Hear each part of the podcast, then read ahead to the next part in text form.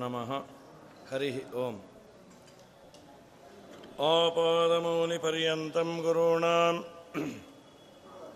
ಆಕೃತಿಂ ಸ್ಮರೇತ್ತೇನ ವಿಘ್ನಾಃ ಪ್ರಣಶ್ಯಂತೆ ಸಿದ್ಧ್ಯಂತಿ ಚ ಮನೋರಥಾಃ ನಾರಾಯಣಾಯ ಪರಿಪೂರ್ಣಗುಣಾರ್ಣವಾಯ ವಿಶ್ವೋದಯಸ್ಥಿತಿಲಯೋನ್ಯತಿಪ್ರದಾಯ ಜ್ಞಾನಪ್ರದಾಯ ವಿಬುಧಾಸುರಸೌಖ್ಯದುಃಖಸತ್ಕಾರಣಾಯ ವಿತತಾಯ ನಮೋ ನಮಸ್ತೆ. ನಾರಾಯಣಂ ನಮಸ್ಕೃತ್ಯ ನರಂ ಚೈವ ನರೋತ್ತಮಂ ದೇವೀಂ ಸರಸ್ವತೀಂ ವ್ಯಾಸಂ ತತೋ ಜಯಮುದೀರಯೇತ್. ದ್ವೈಪಾಯನೋಷ್ಟಪುಟನಿಃಸೃತಮಪ್ರಮೇಯಂ ಪುಣ್ಯಂ ಪವಿತ್ರಮತಪಾಪಹರಂ ಶಿವಂ ಚ ಯೋ ಭಾರತಂ ಸಮಧಿಗಚ್ಚತಿ ವಾಚ್ಯಮಾನಂ ಕಿಂ ತಸ್ಯ ಪುಷ್ಕರಜಲೈಃ ಅಭಿಷೇಚನೇನ ಜಯತಿ ಪರಾಶರಸೂನುಃ ಸತ್ಯವತೀ ಹೃದಯನಂದನೋ ವ್ಯಾಸಃ. ಯಸ್ಯಾಸ್ಯ ಕಮಲಗಲಿತಂ ವಾङ्ಮಯಮೃತಂ ಜಗತ್ಪಿಬತಿ ಯೋ ಘೋಷತಂ ಕನಕಶೃಂಗಮಯಂ ದದಾತಿ. ವಿಪ್ರಾಯ ವೇದವಿದುಷೇ ಬಹುವಿಶ್ರುತಾಯ ಪುಣ್ಯಾಂ ಚ ಭಾರತಗತಾಂ ಶೃಣುಯಾಚ್ಚ ತದ್ವತ್. ತುಲ್ಯಂ ಫಲಂ ಭವತಿ ತಸ್ಯ ತ ತಸ್ಯ ಚೈವ ಶತಾಶ್ವಮೇಧಸ್ಸೇದತ್ರ ಪುಣ್ಯಂ ಶತಕ್ರತೋಚ್ಚ ಭವೇದನಂತಂ ಹರಿವಂಶದಾನಾತ್ ಪ್ರಕೀರ್ತಿತಂ ವ್ಯಾಸಮಹರ್ಷಿಣಾ ಚ. ಅಭ್ರಮಂ ಭಂಗರಹಿತಂ ಅಜಡಂ ವಿಮಲಂ ಸದಾ ಆನಂದತೀರ್ಥಮತುಲಂ ಭಜೆ ತಾಪತ್ರಯಾಪಹಂ. ಅರ್ಥಿಕಲ್ಪಿತಕಲ್ಪೋಯಂ ಪ್ರತ್ಯರ್ಥಿಗಜಕೇಸರಿ ವ್ಯಾಸತೀರ್ಥಗುರುರ್ಭೂಯಾದಸ್ಮದಿಷ್ಟಾರ್ಥಸಿದ್ಧಯೇ. ಪೂಜ್ಯಾಯ ರಾಘವೇಂದ್ರಾಯ ಸತ್ಯಧರ್ಮರತಾಯ ಚ ಭಜತಾಂ ಕಲ್ಪವೃಕ್ಷಾಯ ನಮತಾಂ ಕಾಮಧೇನವೇ. ಸತ್ಯಾಭಿಜ್ಞಕರಾಬ್ಜೋತ್ಥಾನ್ ಪಂಚಾಶದ್ವಲಷಪೂಜಕಾನ್ ಸತ್ಯಪ್ರಮೋದತೀರ್ಥಾರ್ಯಾನ್ ನೌಮಿನ್ಯಾಯ ಸುಧಾರತಾನ್. ವಿದ್ಯಾಶ್ರೀಶತೀರ್ಥಗುರುಭ್ಯೋ ನಮಃ ಹರಿ ಓಂ. ಶ್ರಾದ್ದವನ್ನು ಯಾಕೆ ಮಾಡಬೇಕು, ಏನು ಎತ್ತ ಅಂತ ಧರ್ಮರಾಜನ ಪ್ರಶ್ನೆ.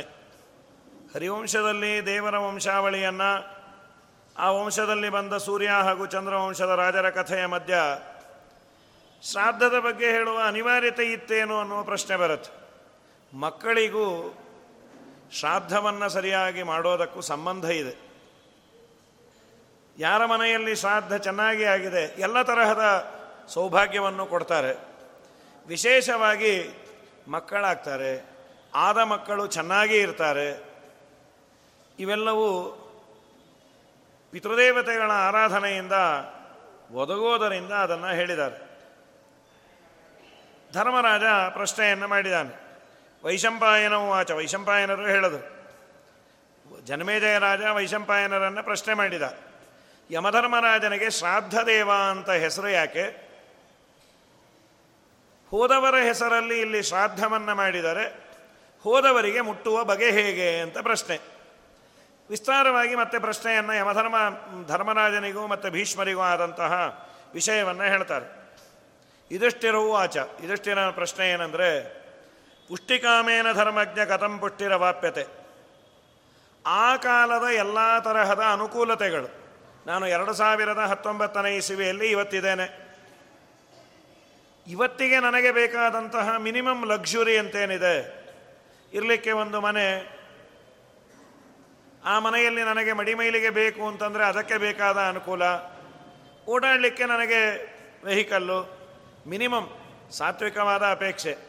ನಾನು ಅಂಬಾನಿ ಆಗಲಿಲ್ಲ ಅಥವಾ ನಾನು ಇನ್ನೊಬ್ಬ ಆಗಲಿಲ್ಲ ಅಂದರೆ ಅದು ಬೇಡ. ಮಿನಿಮಮ್ ನನಗೆ ಏನು ಬೇಕು ಬದುಕಲಿಕ್ಕೆ, ಆ ಕಾಲದಲ್ಲಿ ಯಾವ ಕೊರತೆ ಇಲ್ಲದಂತೆ ಇವನ ಜೀವನ ನಡೀತಾ ಇದೆ. ಅನ್ನ ಬೇಕಾದರೆ ಯಾರ ಕೈಲೂ ಅನ್ನಿಸ್ಕೊಳ್ಳೋದು ಬೇಕಾಗಿಲ್ಲ. ನನ್ನ ಜೀವನದಲ್ಲಿ ನನಗೆ ಯಾವ ಕೊರತೆ ಇಲ್ಲಪ್ಪ, ದೇವರು ಎಲ್ಲವನ್ನ ಕೊಟ್ಟಿದ್ದಾನೆ ಅನ್ನುವ ಸ್ಥಿತಿಯನ್ನು ಮುಟ್ಟಬೇಕಾದರೆ ಯಾವ ದೇವರ ಆರಾಧನೆ ಮಾಡಬೇಕು? ಮಾನಸಿಕವಾಗಿ, ದೈಹಿಕವಾಗಿ. ಸ್ಥಿತಿ ಎರಡು ತರಹ. ಸಂಪತ್ತು ಬೇಕಾದಷ್ಟಿರ್ಬೋದು, ನಾಲ್ಕಾರು ಮನೆ ಇರ್ಬೋದು, ಹತ್ತಾರು ಮಕ್ಕಳಿರ್ಬೋದು. ಮಾನಸಿಕವಾದ ನೆಮ್ಮದಿನೇ ಇಲ್ಲ ಅಂದರೆ ಏನೂ ಪ್ರಯೋಜನ ಇಲ್ಲ. ಮನಸ್ಸಿಗೆ ನೆಮ್ಮದಿ ಇರಬೇಕು, ಆರೋಗ್ಯವಂತರಾಗಿರಬೇಕು, ನನಗೆ ಬೇಕಾದಂತಹ ರೀತಿ ನೀತಿಯಲ್ಲಿ ನಾನು ಯೋಗ್ಯ ರೀತಿಯಲ್ಲಿ ಬದುಕ್ತಾ ಇರಬೇಕು. ಇದನ್ನು ಏನು ಮಾಡುವುದರಿಂದ ದೇವರು ಒದಗಿಸ್ತಾನೆ? ಇದು ಎಲ್ಲರ ಪ್ರಶ್ನೆನೇ. ಯಾರಿಗೇ ಇಲ್ಲ ಈ ಅಪೇಕ್ಷೆ. ನಮ್ಮ ರೆಪ್ರೆಸೆಂಟೇಟಿವ್ ಆಗಿ ಧರ್ಮರಾಜ ಪ್ರಶ್ನೆಯನ್ನು ಮಾಡಿದ್ದಾನೆ. ಭೀಷ್ಮಾಚಾರ್ಯರು ಉತ್ತರ ಕೊಟ್ಟಿದ್ದು ಒಂದೇ ಮಾತು, ಶ್ರಾದ್ದೈ ಪ್ರೀಣಾತಿ ಪಿತೃನ್ ಸರ್ವಕಾಮ ಫಲೈಸ್ತುಯ ತತ್ಪರ ಪ್ರಯತಶ್ರಾದ್ಧಿ ಪ್ರೇತ್ಯಚೇಹತ ಮೋದತೆ. ಹೋದವರ ಶ್ರಾದ್ದವನ್ನು ಚೆನ್ನಾಗಿ ಮಾಡಿದಾಗ ಐಹಿಕವಾಗಿಯೂ ಸುಖವಾಗಿಡ್ತಾರೆ, ಪಾರತ್ರಿಕವಾಗಿಯೂ ಅವನಿಗೆ ಸದ್ಗತಿ ಆಗತ್ತೆ. ಪಿತರೋ ಧರ್ಮ ಕಾಮಸ್ಯ, ನಾನು ಯಾವ ರೀತಿಯಾಗಿ ಸಂಕಲ್ಪ ಮಾಡಿ ಉಪಾಸನೆ ಮಾಡ್ತೇನೆ ಪಿತೃದೇವತೆಗಳನ್ನು, ಅದನ್ನು ಅವರು ಕೊಡ್ತಾರೆ. ನಾನೊಬ್ಬ ಧಾರ್ಮಿಕನಾಗೇ ಇರಬೇಕು, ಚೆನ್ನಾಗಿ ನಾನು ಪಿತೃದೇವತೆಗಳ ಆರಾಧನೆ ಮಾಡಿದೆ. ನಿನಗೆ ಧರ್ಮಾಚರಣೆ ಮಾಡಲಿಕ್ಕೆ ಏನು ಪರಿಕರಗಳು ಬೇಕು, ಆ ತರಹದ ಪರಿಸರ ಬೇಕು, ಎರಡನ್ನೂ ಕೊಡ್ತಾರೆ. ಸಾಧನಗಳು ಬೇಕು, ಜೊತೆಯಲ್ಲಿ ವಾತಾವರಣವೂ ಚೆನ್ನಾಗಿರಬೇಕು. ಎರಡನ್ನೂ ಒದಗಿಸುವ ಜವಾಬ್ದಾರಿ ಅವ್ರದ್ದು, ಪಿತೃದೇವತೆಗಳದು. ಇನ್ನು ಪ್ರಜಾಕಾಮಸ್ಯ, ಮಕ್ಕಳಾಗಬೇಕು, ಯೋಗ್ಯ ಮಕ್ಕಳಾಗಬೇಕು ಅನ್ನೋ ಬಯಕೆ ಇದ್ದರೆ ಅದನ್ನೂ ಈಡೇರಿಸ್ತಾರೆ. ಪ್ರಜಾಕಾಮಸ್ಯ ಪ್ರಜಾಕಾಮಸ್ಯ ಚ ಪ್ರಜಾಂ ಪುಷ್ಟಿಕಾಮಸ್ಯ ಪುಷ್ಟಿಂಚ ಪ್ರಯಚ್ಛಂತೆ ಯುಧಿಷ್ಠಿರ. ಇಷ್ಟು ಹೇಳಿದ ಕೂಡಲೇ ಯುಧಿಷ್ಠಿರನ ಪ್ರಶ್ನೆ, ನಮ್ಮ ನಿಮ್ಮ ಪ್ರಶ್ನೆ ಇದು. ವರ್ತಂತೆ ಪಿತರ ಸ್ವರ್ಗೆ ಕೇಶಾಂಚಿನ್ ನರಕೆ ಪುನಃ ಪ್ರಾಣಿನಾಂ ನಿಯತಂಬಾಪಿ ಕರ್ಮಜಂ ಫಲಮುಚ್ಯತೆ. ಅವರವರು ಮಾಡಿದ ಕರ್ಮಾನುಸಾರವಾಗಿ ಹೋದವರು ಎಲ್ಲರೂ ಸ್ವರ್ಗಕ್ಕೆ ಹೋಗಿರ್ತಾರೆ ಅಂತ ಗ್ಯಾರಂಟಿ ಇಲ್ಲ. ನಾವು ಅಂತೇವೆ ಸ್ವರ್ಗಸ್ಥರಾದರು ಅಂತ, ಯಾರೂ ಹೇಳ್ಕೊಳ್ಳೋದಿಲ್ಲ ನಮ್ಮಪ್ಪ ನರಕಸ್ಥ ಆದ ಅಂತ. ಅವನು ಎಷ್ಟೇ ಕೆಟ್ಟವನಾಗಿದ್ದರೂ ಪಾಪ ಹೋದವ್ರ ಬಗ್ಗೆ ಯಾಕೆ ಮಾತಾಡೋದು, ಹೋಗಲಿ ಒಳ್ಳೆ ಗತಿ ಆಯಿತು ಅಂತಾನೆ ಅಂತೇವೆ. ಆದರೆ ಈ ಧರ್ಮರಾಜ ಕೇಳ್ತಾನೆ, ಕೆಲವರು ಸ್ವರ್ಗದಲ್ಲಿ ಇರ್ತಾರೆ, ಕೆಲವರು ನರಕದಲ್ಲಿ ಇರ್ತಾರೆ, ಕೆಲವರು ಪ್ರಾಣಿಗಳಾಗಿ ಹುಟ್ಟಿರಬಹುದು. ತಮ್ಮ ಜೀವನ ನಡೆಸೋದೇ ಕಷ್ಟ ಇದ್ದಾಗ ಇನ್ನೊಬ್ಬರಿಗೆ ಅವರು ಕೊಡೋದು ಹೇಗೆ? ಹೋದವರು ಪ್ರಾಣಿಗಳಾಗಿ ಹುಟ್ಟಿರ್ತಾರೆ, ಇವನು ಶ್ರಾದ್ದವನ್ನು ಮಾಡ್ತಾ ಇರ್ತಾನೆ. ಆ ಪ್ರಾಣಿಗೆ ಹೊತ್ತೊತ್ತಿಗೆ ಹುಲ್ಲಿಲ್ಲ, ಆಹಾರ ಇಲ್ಲ, ಅದರ ಲೈಫ್ ಸೇಫ್ಟಿ ಇಲ್ಲ, ತಾನೇ ಒದ್ದಾಡೋದು, ಮಂದಿಗೇನು ಕೊಡುತ್ತದು? ಪಿತೃದೇವತೆಗಳ ಆರಾಧನೆಯನ್ನು ಮಾಡಿದ್ರೆ ಎಲ್ಲ ಅವರು ಕೊಡ್ತಾರೆ ಅಂದ್ರಲ್ಲ. ಹಾಗಾದರೆ ಪಿತೃದೇವತೆಗಳು ಅಂತ ಒಂದು ಗುಂಪೇ ಬೇರೆ ಇದೆಯೋ, ಅಥವಾ ಹೋದವರೇ ದೇವತಾ ಕ್ಯಾಡರರಾಗಿರ್ತಾರೋ, ಏನಿದು ಅಂತ ಪ್ರಶ್ನೆ ಅವನು. ಮತ್ತೆ ಇನ್ನೂ ಒಂದು ಪ್ರಶ್ನೆ ಮಾಡ್ತಾನೆ. ಶ್ರಾದ್ದಾನಿ ಚೈವ ಕುರುವಂತಿ ಫಲಕಾಮ ಸದಾ ನರಾಹ ಅಭಿಸಂದಾಯ ಪಿತರಂ ಪಿತುಶ್ಚ ಪಿತರಂ ತಥಾ ಪಿತು ಪಿತಾಮಹಂ ಚೈವ ತ್ರಿಷು ಪಿಂಡೇಶು ನಿತ್ಯಶಃ ತಾನಿ ಶ್ರಾದ್ದಾನಿ ದತ್ತಾನಿ ಕಥಂ ಗಚ್ಚಂತಿ ವೈ ಪಿತೃನ್. ಇನ್ನೂ ಒಂದು ಅಂದರೆ ಮೂರು ಪಿಂಡವನ್ನು ಇಡಲಿಕ್ಕೆ ಮಾತ್ರ ಅಲೋಡು, ಪಿತೃ ಪಿತಾಮಹ ಪ್ರಪಿತಾಮಹ. ಒಂದು ವೇಳೆ ತಂದೆ ಹೋಗಿದ್ದಾನೆ, ತಾತ ಇದ್ದಾನೆ ಅಂದರೆ ಜಂಪ್ ಮಾಡಿ ಮುತ್ತಾತಂದು ಮತ್ತೊಬ್ಬನದು. ಅಂತೂ ಮೂರು ಪಿಂಡವನ್ನು ಇಟ್ಟು ಶ್ರಾದ್ದವನ್ನು ಮಾಡೋದು ಅವರಿಗೆ ಹೋಗಿ ತಲುಪೋದು ಹೇಗೆ? ಇಲ್ಲಿ ಇವನು ಅನ್ನದ ಪಿಂಡವನ್ನು ಇಟ್ಟ ಅಂತಾದರೆ ಅವನು ಎಲ್ಲಿದ್ದಾನೋ, ಯಾವ ಅವಸ್ಥೆಯಲ್ಲಿದ್ದಾನೋ, ಸ್ವರ್ಗದಲ್ಲಿದ್ದಾನೋ ನರಕದಲ್ಲಿದ್ದಾನೋ, ಪ್ರಾಣಿಯಾಗಿ ಹುಟ್ಟಿದಾನೋ? ಇವನು ಇಡೋದು ಅನ್ನದ ಪಿಂಡ, ಅವನಿಗೆ ಬೇಕಾದದ್ದು ಸಿಗೋದು ಹೇಗೆ? ಅನ್ನ ಸೇರದ ಪ್ರಾಣಿ ಆದರೆ ಇಲ್ಲಿ ಅನ್ನದ್ದಿಟ್ಟು ಪ್ರಯೋಜನ ಏನು? ಹಾಗಾಗಿ ಇಲ್ಲಿ ಮಾಡುವ ಶ್ರಾದ್ದ ಈ ತರಹದ ಇವತ್ತಿನ ಆಧುನಿಕ ಪ್ರಶ್ನೆಯೂ ಇದೆ. ಇಲ್ಲಿ ಪಿಂಡವನ್ನು ಇಡೋದಾದರೆ ಮೇಲೆ ಹೋದವ್ರಿಗೆ ಒಳ್ಳೆಯದಾಗತ್ತೆ ಅಂದರೆ, ಕೆಳಗಿನ ಮನೆಯಲ್ಲಿ ಪಿಂಡವನ್ನಿಟ್ಟರೆ ಮಾಡಿ ಮೇಲಿದ್ದವನಿಗೆ ಹೊಟ್ಟೆ ತುಂಬಲಿ, ಹೀಗೆಲ್ಲ ತಲೆಹರಟೆ ಪ್ರಶ್ನೆಗಳು ಕೆಲವಿದೆ ಈಗಿನವರದು ಈಗಿನವರದು ಕೆಲವು ಪ್ರಶ್ನೆ ಇದೆ. ಡೀಸೆಂಟಾಗಿ ಧರ್ಮರಾಜ ತಿಳಿಬೇಕು ಅಂತ ಮಾಡಿರೋದು. ಹೋದವರು ಎಲ್ಲಿದ್ದಾರೆ ಗೊತ್ತಿಲ್ಲ, ಶ್ರಾದ್ದವನ್ನು ಮಾಡೋದು ಭೂಲೋಕದಲ್ಲಿ, ಹೋದವರಿಗೆ ಅದು ಮುಟ್ಟೋದು ಹೇಗೆ? ಪಿಂಡ ವಿಸರ್ಜನೆ ಮಾಡಿದ್ದು ಆಕಳಿಗೆ ಇಡೋದು, ಬಾವಿಯಲ್ಲಿ ಹಾಕೋದು, ಅಥವಾ ಅದನ್ನು ತೆಗೆದು ಭೂಮಿಯಲ್ಲಿ ಮುಚ್ಚೋದು, ಅದು ಹೇಗೆ? ಆಮೇಲೆ ಕಥಂಚ ಶಕ್ತಾಸ್ತೆ ದಾತು ನರಕಸ್ಥಾಫಲಂ ಪುನಃ ಕೇಮಾತೆ ಪಿತರೋನ್ನೇ ಸ್ಮ ಕಾನ್ಯಜಾಮೋ ವಯಂ ಪುನಃ. ಇದೆಲ್ಲಕ್ಕಿನ್ನ ನಾವು ಪಿ ಪೂಜೆ ಮಾಡೋದು ಪಿತೃದೇವತೆಗಳೋ ಅಥವಾ ಹೋದವರೇನೋ? ಇನ್ನೊಂದು ಪ್ರಶ್ನೆ ಏನು ಅಂದರೆ ಧರ್ಮರಾಜನದು, ದೇವತೆಗಳು ಪಿತೃಗಳನ್ನು ಆರಾಧನೆ ಮಾಡ್ತಾರೆ ಅಂದರು, ಅದಿನ್ನೂ ಆಶ್ಚರ್ಯ. ನಮಗೆ ಜನ್ಮ ಕೊಟ್ಟಿಯಾರೆ, ನಾವು ನಾವು ನಮ್ಮ ತಂದೆ ತಾಯಿಗಳ ಹೋದ ಮೇಲೆ ಅವರ ಶ್ರಾದ್ದವನ್ನು ಮಾಡೋದು ಕರ್ತವ್ಯ ಕರ್ಮ ಮಾಡುವ. ದೇವತೆಗಳಿಗೂ ಇವ್ರಿಗೂ ಏನು ಸಂಬಂಧ?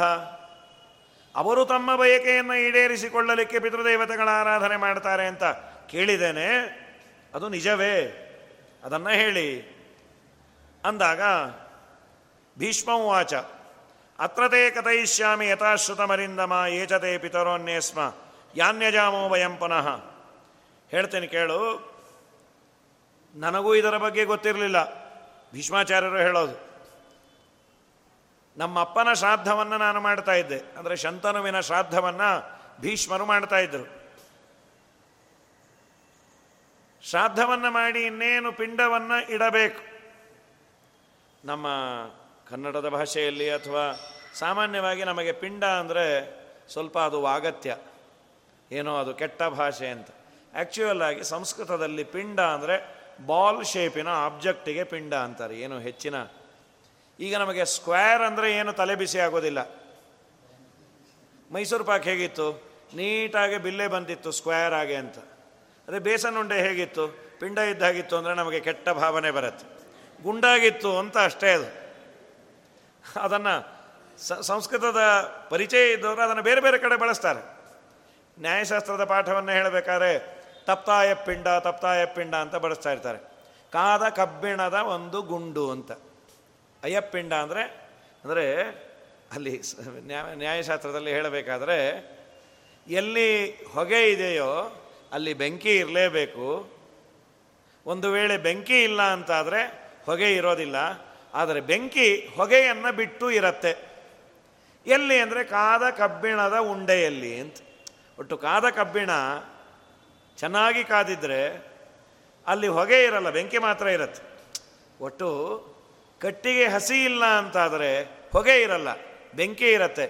ಬೆಂಕಿ ಹೊಗೆಯನ್ನು ಬಿಟ್ಟು ಇರಬಲ್ಲದು, ಆದರೆ ಹೊಗೆ ಬೆಂಕಿಯನ್ನು ಬಿಟ್ಟು ಇರೋದಿಲ್ಲ ಅನ್ನುವ ಸಂದರ್ಭದಲ್ಲಿ ಮಧ್ವಾಚಾರ್ಯರ ಚರಿತ್ರೆಯಲ್ಲಿ ಕರಗ ಪಟ ಪಿಂಡಾರ್ಥ ಸಮಧಿಕೃತೆ ಅಂತ ಹತ್ತನೇ ಸರ್ಗದಲ್ಲಿ ಒಂದಿಷ್ಟು ಜನ ಕಳ್ಳರು ಅಟ್ಟಿಸ್ಕೊಂಡ್ಬಂದರು ಅಂತ ಇದೆ ಆಚಾರ್ಯರ ಚರಿತ್ರೆಯನ್ನು ಹೇಳಬೇಕಾದ್ರೆ. ಮಧ್ವಾಚಾರ್ಯರು ಏನು ಮಾಡಿದ್ರು? ಒಂದು ಬಟ್ಟೆ ಗಂಟನ್ನು ಮಾಡಿ ಗುಂಡು ಮಾಡಿ ಕರಗ ಪಟ ಪಿಂಡ ಅದನ್ನು ಬಿಸಾಕಿದ್ರು. ಗುಂಡಿಗೆ ಬಾಲ್ ಶೇಪ್ ಇತ್ತು. ಕಳ್ಳರು ಅದೇನೋ ಆಚಾರ್ಯರು ಬೆಳ್ಳಿ ಬಂಗಾರ ಒಗೆದಿದ್ದಾರೆ ಅಂತ ಗಂಟನ್ನು ತೆಗೆದುಕೊಂಡು ಅವರವರೇ ಹೊಡೆದಾಡ್ತಾ ಇದ್ರು. ಮಧ್ವಾಚಾರ್ಯ ಅವ್ರ ಪಾಡಿಗೆ ಅವ್ರು ಹೋದರು. ಅದು ಮಧ್ವಾಚಾರ್ಯರು ಹೊದ್ದ, ಹುಟ್ಟ, ಮುಟ್ಟಿದ ವಸ್ತ್ರ ಸಿಗೋದು ಪುಣ್ಯವೇ, ಆದರೆ ಅವ್ರಿಗೆ ಆ ಭಾವನೆ ಇಲ್ಲಲ್ಲ. ಭಾವನೆ ಇದ್ದರೆ ಅದು ಪ್ರಯೋಜನ ಇದೆ. ಇರಲಿ, ಪ್ರಕೃತದಲ್ಲಿ ನಾನು ಪಿಂಡ ಪ್ರದಾನವನ್ನು ಮಾಡಬೇಕು ಅಂತ ಹೊರಟೆ. ಭೀಷ್ಮಾಚಾರ್ಯರು ಹೇಳ್ತಾರೆ, ಇನ್ನೇನು ಪಿಂಡವನ್ನು ಇಡಬೇಕು ಶಂತನೋದು. ನೆಲ ಸೀಳಿ ಕೈ ಬಂತು, ಕೈ ಮೇಲೆ ಬಂತು, ಕೈಯಲ್ಲೇ ಪಿಂಡವನ್ನು ಇಡೋದು. ಇಲ್ಲ, ನಾನು ಇಡೋದಿಲ್ಲ ಅಂದ್ರಂತ. ಅಲ್ಲ, ಯಾರ ಕೈ ಗೊತ್ತಾಯ್ತಾ ಇದು? ಗೊತ್ತಾಯಿತು ಅಂದರು. ಹೇಗೆ ಗೊತ್ತಾಯಿತು? ನನ್ನ ಅಪ್ಪನ ಕೈಯೇ, ಶಂತನುವಿನ ಕೈಯೇ ಇದು. ಅಲ್ಲ, ನಿನಗೆ ಅಪ್ಪನ ಕೈಯೇ ಅಂತ ಹೇಗೆ ಗೊತ್ತಾಯಿತು? ನೀನು ಹಾಕಿಕೊಂಡಿರುವ ರಾಜಮುದ್ರಿಕೆಗಳು, ಉಂಗುರಗಳು, ಈ ಕೈಯಲ್ಲಿ ನಾನು ಬೆಳೆದಿದ್ದೇನಲ್ವಾ, ನಮ್ಮ ಅಪ್ಪನ ಕೈ ಅಂತ ನನಗೆ ಗೊತ್ತಾಯಿತು. ಅಪ್ಪನದೇ ಕೈ ಬಂದರೂ ಪಿಂಡ ಇಡಲಿಲ್ಲ ಅಲ್ಲಿ. ಏನು ಧರ್ಮದೀಕ್ಷೆ! ಬೇರೆಯವರಾಗಿದ್ದರೆ ಶೇಕ್ ಹ್ಯಾಂಡ್ ಕೊಟ್ಟು ಅವತ್ತೇ ಉದ್ಯಾಪನೆ ಮಾಡಿಬಿಟ್ಟಿರೋರು, ಎಸ್ ಎಸ್ ಮೃತ್ಯ ಚನಾ ಮುಕ್ತ್ಯ ಅಂಥೇಳಿ. ಆದರೆ ಈ ಪುಣ್ಯಾತ್ಮರು, ಯಾಕೆ ನೀನು ಕೈಗೆ ಹಾಕ್ತಾ ಇಲ್ಲ? ಶಾಸ್ತ್ರದಲ್ಲಿ ಹೇಳಿದೆ, ಪಿಂಡ ಪ್ರದಾನವನ್ನು ಮಾಡಬೇಕಾದರೆ ದರ್ಭೆಯ ಮೇಲೆ ಇಡಬೇಕು. ಆ ಮಾತು ಬರುತ್ತೆ, ಹಸ್ತಾಭರಣ ಪೂರ್ಣೇನ ಕೈಯೂರ ಭರಣೇನ ಚ ರಕ್ತಾಂಗುಲಿತ ರಕ್ತಾಂಗುಲಿ ತಲೇನಾಥ ಯಥಾದೃಷ್ಟ ಪುರಾಮಯ ನೈಷ ಕಲ್ಪೆ ವಿದರ್ದೃಷ್ಟ ಇತಿ ಸಂಚಿತ್ಯ ಚಾಪ್ಯಹಂ ಕುಶೇಶ್ವೇವ ತತಪಿಂಡಂ ದತ್ತವಾನ್ ಅವಿಚಾರಯನ್. ಏನೂ ವಿಚಾರ ಮಾಡದೆ ಕುಶೇಶ್ವೇವ, ಕುಶ ಅಂದರೆ ದರ್ಭೆ, ದರ್ಭೆಯ ಮೇಲೆ ಪಿಂಡವನ್ನು ಇಟ್ಟೆ. ನನ್ನಪ್ಪನಿಗೆ ತುಂಬ ಸಂತೋಷ ಆಯಿತು. ಓಹ್, ಧರ್ಮಶಾಸ್ತ್ರವನ್ನು ನೀನು ಮೀರದೇ ಇದ್ದದಕ್ಕೆ ತುಂಬ ಆನಂದ ಆಯಿತು. ಅಪ್ಪನ ಕೈಯೇ ಬಂದಾಗೂ ನೀನು ಪಿಂಡವನ್ನು ದರ್ಭೆ ಮೇಲೆ ಇಟ್ಟು, ಇದು ನಿಜವಾದ ಧಾರ್ಮಿಕರ ಲಕ್ಷಣ. ನೀನೇನಾದರೂ ಕೇಳು, ಕೊಡ್ತೇನೆ ಅಂತ. ಮತ್ತು ಇನ್ನೂ ಒಂದು, ಪಿಂಡ ಏನಿದೆ ಶ್ರಾದ್ದದಲ್ಲಿ ಇಡ್ತಾರಲ್ಲ, ಅದು ಪಿತೃದೇವತೆಗಳ ಆಹಾರ ಅಲ್ಲ. ಅದು ಪಿತೃದೇವತೆಗಳನ್ನು ಪೂಜೆ ಮಾಡಲಿಕ್ಕೆ ಅದೊಂದು ಅಧಿಷ್ಠಾನ ಅಂತ. ದೇವರ ಪೂಜೆ ಮಾಡಲಿಕ್ಕೆ ಪ್ರತಿಮೆಗಳು ಹೇಗೋ, ಈಗ ನಾವು ದೇವರ ಆರಾಧನೆ ಮಾಡಲಿಕ್ಕೆ ಒಂದು ರೂಪಚಿಂತನೆಗೆ ಒಂದು ಪ್ರತಿಮೆ ಬೇಕು, ದೇವರ ಸನ್ನಿಧಾನ ಇರುವ ಶಾಲಿಗ್ರಾಮ ಬೇಕು. ನಾವು ವ್ಯಾಪ್ತೋಪಾಸಕರಲ್ಲ. ಆ ಪ್ರತಿಮೆಗೆ ಅಭಿಷೇಕ, ಪ್ರತಿಮೆಗೆ ಅಲಂಕಾರ ಮಾಡುವಂತೆ ಪಿತೃದೇವತೆಗಳು ಬಂದು ಕೂಡುವ ಅಧಿಷ್ಠಾನ. ಹಾಗಾದರೆ ಹೋದವರು ಊಟ ಮಾಡೋದೆಲ್ಲಿ ಅಂದರೆ, ಒಂದು ಪುರಾಣಾಂತರದಲ್ಲಿ ಪದ್ಮ ಪದ್ಮಪುರಾಣದಲ್ಲಿ ಒಂದು ಕಥೆಯನ್ನು ಹೇಳ್ತಾರೆ. ಹೋದವರು ಬ್ರಾಹ್ಮಣರಲ್ಲಿ ಸನ್ನಿಹಿತರಾಗಿ ಊಟ ಮಾಡ್ತಾರಂತೆ. ಶ್ರೀರಾಮಚಂದ್ರ ದಶರಥನ ಶ್ರಾದ್ದ ಮಾಡಿದಾಗ ಈ ಕಥೆಯನ್ನು ಹೇಳ್ತಾರೆ. ಶ್ಲೋ ಪ್ರಮಾಣಗಳುಂಟು. ದಶರಥನ ಶ್ರಾದ್ದವನ್ನು ಮಾಡಿದಾಗ ಸೀತೆ ಅಡುಗೆ ಮಾಡಿದ್ಲು. ಸೊಸೆ ಅಡುಗೆ ಮಾಡಬೇಕಂತ ತುಂಬ ಸಂತೋಷ ಅಂತ ಅತ್ತೆ ಮಾವನಿಗೆ. ಈ ಕಾಲದಲ್ಲಿ ಅದು ಸಾಧ್ಯ ಇಲ್ಲ, ಶ್ರಾದ್ದ ಮಾಡಲಿಕ್ಕೆ ಬಿಟ್ಟರೆ ಸಾಕು, ಕಷ್ಟ ಇದೆ. ಕೆಲವರು ಅದನ್ನು ಬೈತಾರೆ, ಅಂತೂ ಹೋದ ಮೇಲೂ ಬಿಡಲ್ಲ ನೋಡ್ರಿ ನಮ್ಮ ಅತ್ತೆ ಮಾವ ಅಂಥೇಳಿ. ನೀ ಎಷ್ಟು ಸಲ ಮಾಡಿದ್ಯಮ್ಮ ಅಡುಗೆ, ನಂಗೆ ಮೈ ಉರಿದೋಗತ್ತೆ, ಅವ್ರು ಇದ್ದಾಗೆ ಮಾಡಿಲ್ಲ, ಇನ್ನು ಹೋದ್ಮೇಲೆ ಏನು ಮಾಡೋದು ಅಂತ. ಅದು ಬೇಡ. ಎಲ್ಲಿ ಸೀತೆ ಅಡಿಗೆಯನ್ನು ಮಾಡಿದ್ಲು. ಎಲ್ಲ ಬ್ರಾಹ್ಮಣರು ಊಟಕ್ಕೆ ಕೂತಿದ್ದಾರೆ. ಶ್ರೀರಾಮಚಂದ್ರ ಬಂದು ಹೇಳ್ದ, ಬ್ರಾಹ್ಮಣರಿಗೆ ನಿಧಾನಕ್ಕೆ ಕೂಡು ಅಂತ ಹೇಳು, ಅಡಿಗೆ ಹೇಗಾಗಿದೆ ಕೇಳಬಹುದಲ್ಲ. ಇಲ್ಲ ನನಗೆ ನಾಚಿಕೆ ಆಗತ್ತೆ ಅಂದಂತ. ಯಾಕೆ ನಾಚಿಕೆ? ಜಟೆ ಕಟ್ಟಿದ ಕೂದಲು, ನಾರು ಮಡಿ, ಇದನ್ನೆಲ್ಲ ಉಟ್ಟುಕೊಂಡು ಆ ಬ್ರಾಹ್ಮಣರ ಮುಂದೆ ಬರಲಿಕ್ಕೆ. ಅಲ್ಲ, ಅವರಿಗೆ ನೀನು ಚಿರಪರಿಚಿತರೇ, ಅವರು ನಿನಗೇನು ಪರಿಚಯ ಇಲ್ಲದ ಆಚಾರ್ಯನಲ್ಲ, ಅವರ ಮುಂದೆ ಬರಲಿಕ್ಕೆ ನನಗೆ ನಾಚಿಕೆ ಅಲ್ಲ. ಅವರ ಒಳಗೆ ನನ್ನ ಮಾವ ಕಾಣಿಸ್ತಾ ಇದ್ದಾರೆ ದಶರಥ, ಅವರ ಮುಂದೆ ಬರಲಿಕ್ಕೆ ನಾಚಿಕೆ. ಶ್ರೀರಾಮಚಂದ್ರ ಅಂದ, ಇನ್ನೂ ಒಳ್ಳೇದಾಯ್ತಲ್ವಾ? ಇಲ್ಲ, ನನ್ನ ಮಾವ ನನ್ನ ತವರು ಮನೆಯಿಂದ ಬಂದಾಗ ನಿಲವಾಭರಣ ಹಾಕಿಕೊಂಡು, ಮೈ ತುಂಬ ಒಡವೆ, ಒಳ್ಳೆ ಸೀರೆ ಎಲ್ಲ ಉಟ್ಟಿದ್ದು, ಒಳ್ಳೆ ಅಲಂಕೃತಲಾದ ಹೆಣ್ಣನ್ನು ನೋಡಿದ್ದ. ಈಗ ನಾನು ಬಂದು ಬಡಿಸ್ದೆ ಅಂದರೆ ತುಂಬ ವ್ಯಥೆ ಪಡ್ತಾರೆ. ನನ್ನ ಸಣ್ಣ ವಯಸ್ಸಿನ ಸೊಸೆಗೆ ಈ ಋಷಿಜೀವನ ನನ್ನಿಂದ ಆಯಿತು ಅಂತ ಅವರ ಶ್ರಾದ್ದದ ದಿವಸ ಅವರಿಗೆ ನೋವಾಗೋದು ಬೇಡ ಅಂತ ಬರಲಿಲ್ಲ ಅಂತೇಳಿ ಜಗದಂಬೆ. ನಿಜವಾಗಲೂ ಇಲ್ಲಿ ತಗೊಳ್ಳಬೇಕಾದಂತಹ ತಥ್ಯಾಂಶ, ಎಲ್ಲರ ಮನಸ್ಸಿಗೆ ಪ್ರೇರಣಕ ಪ್ರೇರಕಳಾದಂಥವಳು ಜಗದಂಬೆ. ಅವಳು ಮಹಾಲಕ್ಷ್ಮಿ. ಆ ಕಾಂಟೆಕ್ಸ್ಟಿಗೆ ಹೇಗೆ ಬಿಹೇವ್ ಮಾಡಬೇಕು ದೊಡ್ಡವರ ಹತ್ರ. ದೊಡ್ಡವರು ಏನೋ ಒಂದು ಸಣ್ಣ ಪುಟ್ಟ ತಪ್ಪು ಮಾಡಿದ್ದರಿಂದ ಜೀವನದಲ್ಲಿ ಸಣ್ಣವರು ಅನುಭವಿಸಬೇಕಾಗತ್ತೆ ಒಂದು ಕೆಲವೊಂದು. ಅಂಥೇಳಿ ಅವರ ಶ್ರಾದ್ದ ದಿನ ಅವರನ್ನು ಬೈಬಾರ್ದು. ಯಾರ ಶ್ರಾದ್ದ?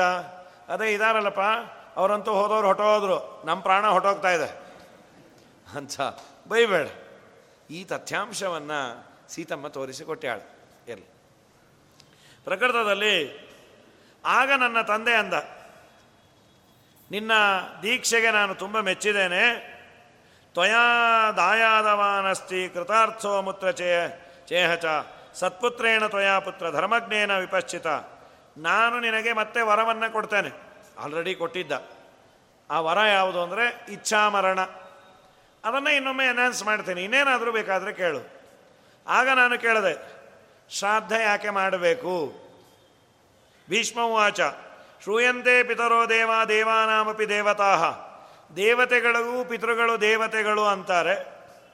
ದೇವಾಸ್ತ ಪಿಚರೋನ್ನೇವ. ಅವರು ದೇವತೆಗಳೋ ಅಥವಾ ಪಿತೃಗಳು ಅಂತ ಬೇರೆ ಇದ್ದಾರೋ ಏನಿದು? ದಯಮಾಡಿ ಹೇಳಿ. ಕಥಂಚ ದತ್ತಮಸ್ಮಾಭಿ. ನಾವು ಕೊಟ್ಟ ಶ್ರಾದ್ದ ಅವರಿಗೆ ಸೇರೋದು ಹೇಗೆ? ಯಾವುದೋ ಲೋಕದಲ್ಲಿರ್ತಾರೆ. ಕಾನ್ಯಜಂತಿಸ್ಮ ಲೋಕಾವೈ ಸದೇವ ನರದಾನವಾಹ. ಎಲ್ಲರೂ ಹೋದವರ ಹೆಸರಲ್ಲಿ ಪಿಂಡ ಪ್ರದಾನವನ್ನು ಮಾಡ್ತಾರಲ್ಲ, ಅವ್ರು ಯಾರು ಏನು ಎತ್ತ ಅಂದಾಗ ಸಂಕ್ಷೇಪವಾಗಿ ನಾನು ಹೇಳ್ತೇನೆ ಕೇಳು. ಪಿತೃಣಾಂ ಕಾರಣಂ ಶ್ರಾದ್ದೇ ಶೃಣು ಸರ್ವಂ ಸಮಾಹಿತಃ ಆದಿದೇವ ಸುತಾಸ್ತಾತ ಪಿತರೋ ದಿವಿದೇವತಾ. ಬ್ರಹ್ಮದೇವರ ಮಕ್ಕಳು ಪಿತೃದೇವತೆಗಳು ಅಂತ ನಾವು ಅವರ ಸ ಪೂಜೆಯನ್ನು ಮಾಡೋದು. ಅವರು ಪ್ರೀತರಾದಾಗ ಹೋದವರಿಗೆ ಅವರು ಮುಟ್ಟಿಸ್ತಾರೆ. ಇಷ್ಟನ್ನು ಹೇಳಿ, ನಿನಗೆ ಹೆಚ್ಚಿನ ಮಾಹಿತಿ ಬೇಕು ಅಂದರೆ ನಿಮ್ಮ ಮನೆಗೆ ಊಟಕ್ಕೆ ಬಂದಿದ್ದಾರಲ್ಲ ಆಚಾರ್ಯರು, ಅವರನ್ನು ಕೇಳು. ಶಂತನುವಿನ ಶ್ರಾದ್ದಕ್ಕೆ ಭೀಷ್ಮಾಚಾರ್ಯರು ಮಾಡಬೇಕಾದರೆ ಬಂದ ಬ್ರಾಹ್ಮಣರು ಯಾರು ಅಂದರೆ ಮಾರ್ಕಾಂಡೇಯರು. ಏನು ಒಬ್ಬರಕ್ಕಿನ್ನ ಒಬ್ಬರು ಮಹಾನುಭಾವರು. ಮಾರ್ಕಾಂಡೇಯರು ಅವತ್ತು ಭೋಜನಕ್ಕೆ ಅಂತ ಬಂದಿದ್ದರು. ನನ್ನ ತಂದೆ ಹೇಳಿದ್ದಾರೆ, ದಯಮಾಡಿ ಶ್ರಾದ್ದವನ್ನು ಯಾಕೆ ಮಾಡಬೇಕು, ಯಾರು ಎತ್ತ ಹೆಚ್ಚಿನ ಮಾಹಿತಿಯನ್ನು ನನಗೆ ಹೇಳ್ತೀರಾ? ನನಗೂ ಇದರ ಬಗ್ಗೆ ಗೊತ್ತಿರಲಿಲ್ಲಪ್ಪ ಅಂದರು. ಏನು ಕಳಕಳಿ, ಎಲ್ಲರ ಪ್ರಾಮಾಣಿಕತೆ. ಮತ್ತು ನಿಮಗೆ ಹೇಗೆ ಇದರ ಬಗ್ಗೆ ಗೊತ್ತಾಯಿತು? ಒಮ್ಮೆ ನಾನು ಏನೋ ದೇವರ ಪೂಜೆಯೋ ಆರಾಧನೆ ಮಾಡಬೇಕಾದ್ರೆ ನೋಡಿದೆ, ಒಂದು ಪ್ರಕಾಶಮಾನವಾದಂತಹ ಆಬ್ಜೆಕ್ಟು ನನಗೆ ಕಾಣಿಸ್ತು ಆಕಾಶದಲ್ಲಿ. ಯಾವುದೋ ದೇವತೆಗಳಿರಬೇಕು ಅಂತ ನಮಸ್ಕಾರ ಮಾಡಿದೆ. ಆ ದೇವತಾ ವಿಮಾನ ಕೆಳಗೆ ಬಂದು ಇಳೀತು. ಅಲ್ಲಿಂದ ಒಬ್ಬರು ಇಳಿದ್ರು. ಆಗ ನಾನು ಅವರಿಗೆ ನಮಸ್ಕಾರವನ್ನು ಮಾಡಿದೆ. ತಾವ್ಯಾರು ಏನು ಎತ್ತ ಅಂದಾಗ ಸನತ್ಕುಮಾರರು ಬಂದಿದ್ರಂತೆ. ವಿದ್ಧಿಮಾಂ ಬ್ರಹ್ಮಣ ಪುತ್ರಂ ಮಾನಸಂ ಪೂರ್ವಜಂ ವಿಭೋಹೋ. ಬ್ರಹ್ಮ ಮಾನಸ ಪುತ್ರ ನಾನು, ಸನತ್ಕುಮಾರ ಅಂತ ಕರೀತಾರೆ. ಸಮತ್ಕುಮಾರ ಇತಿಯ ಶ್ರುತೋ ದೇವೇಶು ವೈಪುರ ಸೋಸ್ಮಿ ಭಾರ್ಗವ ಭದ್ರಂತೆ ಕಾಮಂ ಕರವಾಣಿ ಕಿಂ ಕಾಮಂ ಕರವಾಣಿತೆ. ನಿನಗೇನು ಒಳ್ಳೆಯದನ್ನು ಮಾಡಲಿ ಹೇಳು. ವಯಂತು ಯತಿಧರ್ಮಾಣ ಸಂಯೋಜ್ಯ ಆತ್ಮಾನಮಾತ್ಮನಿ. ನಾವು ಯತಿಗಳು ಸದಾ ಒಳಗೆ ದೇವರನ್ನು ಚಿಂತನೆಯನ್ನು ಮಾಡ್ತಾ ಇರ್ತೀವಿ. ಏನು ಬೇಕಾದರೆ ಕೇಳು ಅಂದಾಗ ಪಿತೃದೇವತೆಗಳ ಬಗ್ಗೆ ಹೇಳಿ ಇವರು ಹೇಳ್ತಾರೆ. ಬ್ರಹ್ಮದೇವರು ದೇವತೆಗಳನ್ನು ಸೃಷ್ಟಿ ಮಾಡೋದು ಮುಖದಿಂದ. ತಮ್ಮ ವಕ್ಷಸ್ಥಳದಿಂದ ಪಿತೃದೇವತೆಗಳು ಅಂತ ಒಂದು ಗುಂಪನ್ನು ಮಾಡ್ಯಾರ. ಹೋದವರು ಪಿತೃದೇವತೆಗಳಲ್ಲ, ಪಿತೃದೇವತೆಗಳು ಅಂತ ಬೇರೆಯೇ ಇದ್ದಾರೆ. ಆ ಪಿತೃದೇವತೆಗಳಿಗೆ ನಾವು ಇಲ್ಲಿ ಮುಟ್ಟಿಸಿದರೆ ಹೋದರೆ ಹೋದವರಿಗೆ ತಲುಪಿಸುವ ಜವಾಬ್ದಾರಿ ಅವರು. ಅದು ಹೇಗೆ ಸಾಧ್ಯ? ಅವರಿಗೆ ಆ ಶಕ್ತಿ ಇದೆ. ಇಲ್ಲೇ ಈ ಲೋಕದಲ್ಲೇ ಆಗತ್ತಲ್ಲ. ನಮ್ಮ ದೇಶದ ಕರೆನ್ಸಿ ಬೇರೆ ದೇಶದಲ್ಲಿ ಚಲಾವಣೆಗಿಲ್ಲ.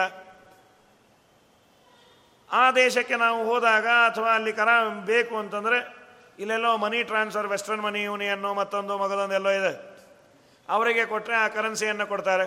ಬೇಡಪ್ಪ, ಈ ದೇಶದಲ್ಲೇ ಎಲ್ಲೋ ಇದ್ದಾನೆ ದೂರದಲ್ಲಿ ನನ್ನ ಮಗ ಓದ್ತಾ ಇದ್ದಾನೆ, ನಾನು ಅವನಿಗೆ ತಿಂಗಳಿಗೆ ಇಷ್ಟನ್ನು ಕಳಿಸ್ಬೇಕು ಹಣವನ್ನು, ನಾನು ಮನಿ ಆರ್ಡರ್ ಮಾಡ್ತೇನೆ, ಒಂದು ಎರಡು ಸಾವಿರವೋ ಮೂರು ಸಾವಿರವೋ. ಈಗೆಲ್ಲ ಫೋನ್ಪೇ ಮತ್ತೊಂದು ಭೀಮ್ ಆ್ಯಪು ಎಲ್ಲ ಬಂದಿದೆ. ಹಿಂದೆಲ್ಲ ಮನಿ ಆರ್ಡರ್ ಮಾಡ್ತಾಯಿದ್ರು. ಮನಿ ಆರ್ಡರ್ ಮಾಡಿದಾಗ ಪೋಸ್ಟ್ ಮ್ಯಾನ್ಗೆ ಹೇಳ್ತೀವಿ, ನೋಡಪ್ಪ ದಯಮಾಡಿ ಈ ಐನೂರು ಐನೂರು ರೂಪಾಯಿ ನೋಟ್ ಹತ್ತು ದಿನ ನಾನು ದೇವರ ಪೆಟ್ಟಿಗೆಯಲ್ಲಿಟ್ಟು ವಿಷ್ಣು ಸಹಸ್ರನಾಮ, ಮನ್ಯು ಸೂಕ್ತ, ಶ್ರೀ ಸೂಕ್ತ ಎಲ್ಲ ಪಾರಾಯಣ ಮಾಡಿ ಕಟ್ಟ ಕೊಡ್ತಾ ಇದ್ದೀನಿ. ಇದೇ ನೋಟು ನಾವು ಕೊಡಬೇಕು ಸ್ವಾಮಿ, ನೀವೇ ಹೋಗಿ ಕೊಟ್ಟು ಬನ್ನಿ ಅಂತಾನಷ್ಟೆ. ನೀವು ಬರೆದ ಅಡ್ರೆಸ್ಸಿಗೆ ಐದು ಸಾವಿರ ರೂಪಾಯಿ ಮುಟ್ಸೋ ಜವಾಬ್ದಾರಿ ನಮ್ಮದು. ಡಿನಾಮಿನೇಷನ್ ಅದು ಐನೂರು ರೂಪಾಯ್ದು ಹತ್ತಾಗಿರ್ಬೋದು, ಸಾವಿರ ರೂಪಾಯ್ದು ಐವತ್ತಾಗಿರ್ಬೋದು, ಐವತ್ತು ರೂಪಾಯ್ದು ನೂರಾಗಿರ್ಬೋದು, ಕಡೆಗೆ ಏನೂ ಇಲ್ಲ ಅಂದರೆ ಹತ್ತತ್ತು ರೂಪಾಯ್ದು ಐದು ಬಂಡಲ್ ಆಗಿರ್ಬೋದು. ಮುಟ್ಸೋ ಜವಾಬ್ದಾರಿ ನಮ್ಮದೇ ವಿನಃ ಇದೇ ನೋಟನ್ನೇ ಕೊಟ್ಟು ಬಾ ಅಂದರೆ ಅದು ನೀವೇ ಕೊಟ್ಟು ಬರಬೇಕಷ್ಟೆ. ಇದಕ್ಕೆ ಈಕ್ವಲೆಂಟಾದ ಹಣವನ್ನು ಮುಟ್ಟಿಸುವ ಜವಾಬ್ದಾರಿ ನಮ್ಮದು. ಅದು ಮುಟ್ಟಿಸ್ತಾರೋ ಇಲ್ಲೋ, ಅದು ಎಲ್ಲೆಲ್ಲೋ ಹೋಗುತ್ತದು, ಹೇಗೆ ಹೋಗುತ್ತೋ ಎಲ್ಲೋ ಹೋಗುತ್ತೋ. ಅವನಂತೂ ರಿಸೀವ್ಡ್ ಅಂತ ಕೊಡ್ತಾನೆ. ಈ ಪೋಸ್ಟ್ ಆಫೀಸ್ದು ಅಲ್ಲಿ ಅವ್ರ ಅಕೌಂಟ್ಗೆ ಹಾಕ್ತಾರೆ, ಅಲ್ಲಿಂದ ಅಲ್ಲೆಲ್ಲೋ ಹೇಳ್ತಾರೆ ಅವರು ಕೊಡಿ ಅಂತ. ಅದು ಹೇಗೆ ಪ್ರೋಸೆಸ್ ಆಗುತ್ತೋ ನನ್ನ ತಲುಪಬೇಕಾದ ಡೆಸ್ಟಿನೇಷನ್ಗೆ ಅದು ತಲುಪತ್ತೆ. ಲೋಕದಲ್ಲೇ ಈ ಒಂದು ವ್ಯವಸ್ಥೆಯನ್ನು ಇಟ್ಟುಕೊಂಡಾಗ, ಈ ಬಿ ಕಾಮಲ್ಲಿ ಒಂದು ಸಿಲೆಬಸ್ ಇದೆ ಅಂತ. ಆ ಸಿಲೆಬಸ್ ಯಾವುದು ಅಂತಂದರೆ ಬಾಂಬೆಯಲ್ಲಿ ಡಬ್ಬಾವಾಲ. ಬಾಂಬೆಯಲ್ಲಿ ಆ ಕಾಲದಲ್ಲಿ ಮನೆಯಿಂದ ಕ್ಯಾರಿಯರ್ಗಳು ಕಳಿಸ್ತಾಯಿದ್ರು. ಆ ಕ್ಯಾರಿಯರು ಯಾವ್ಯಾವ ಆಫೀಸ್ಗೆ ಎಲ್ಲಿ ಹೋಗಬೇಕು ಅವನು ಕಲೆಕ್ಟ್ ಮಾಡಿಕೊಂಡ್ರು, ಅಲ್ಲೆಲ್ಲೋ ಸೆಂಟ್ರಲೈಸ್ಡ್ ಆಫೀಸ್ಗೆ ಹೋಗಿ ಅಲ್ಲಿ ಡಿಸೆಂಟ್ರಲೈಸ್ ಆಗೋದು. ಈ ಏರಿಯಾದೊಂದಿಷ್ಟು, ಆ ಏರಿಯಾದೊಂದಿಷ್ಟು, ಅದನ್ನು ಒಂದು ಪಾಠ ಅಂತ ಇಟ್ಟ್ಯಾರು.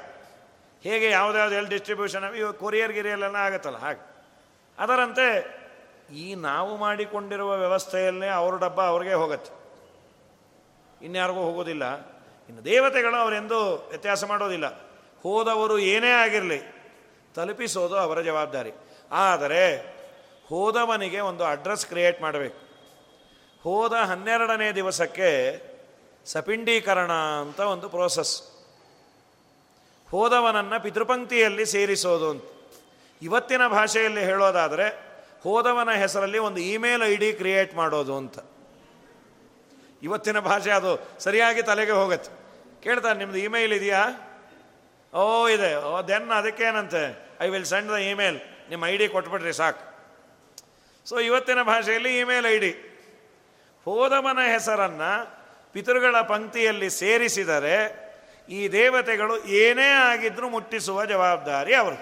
ಸರಿ, ಯಾರವರು ಏನು ಎತ್ತ ಅಂದಾಗ, ಬ್ರಹ್ಮದೇವರು ದೇವತೆಗಳನ್ನು ಮುಖದಿಂದ ಸೃಷ್ಟಿ ಮಾಡಿದ್ದಾರೆ, ಪಿತೃದೇವತೆಗಳನ್ನು ವಕ್ಷಸ್ಥಳದಿಂದ ಸೃಷ್ಟಿ ಮಾಡಿ ದೇವತೆಗಳಿಗೆ ಒಂದು ಡ್ಯೂಟಿಯನ್ನು ಕೊಟ್ಟರು.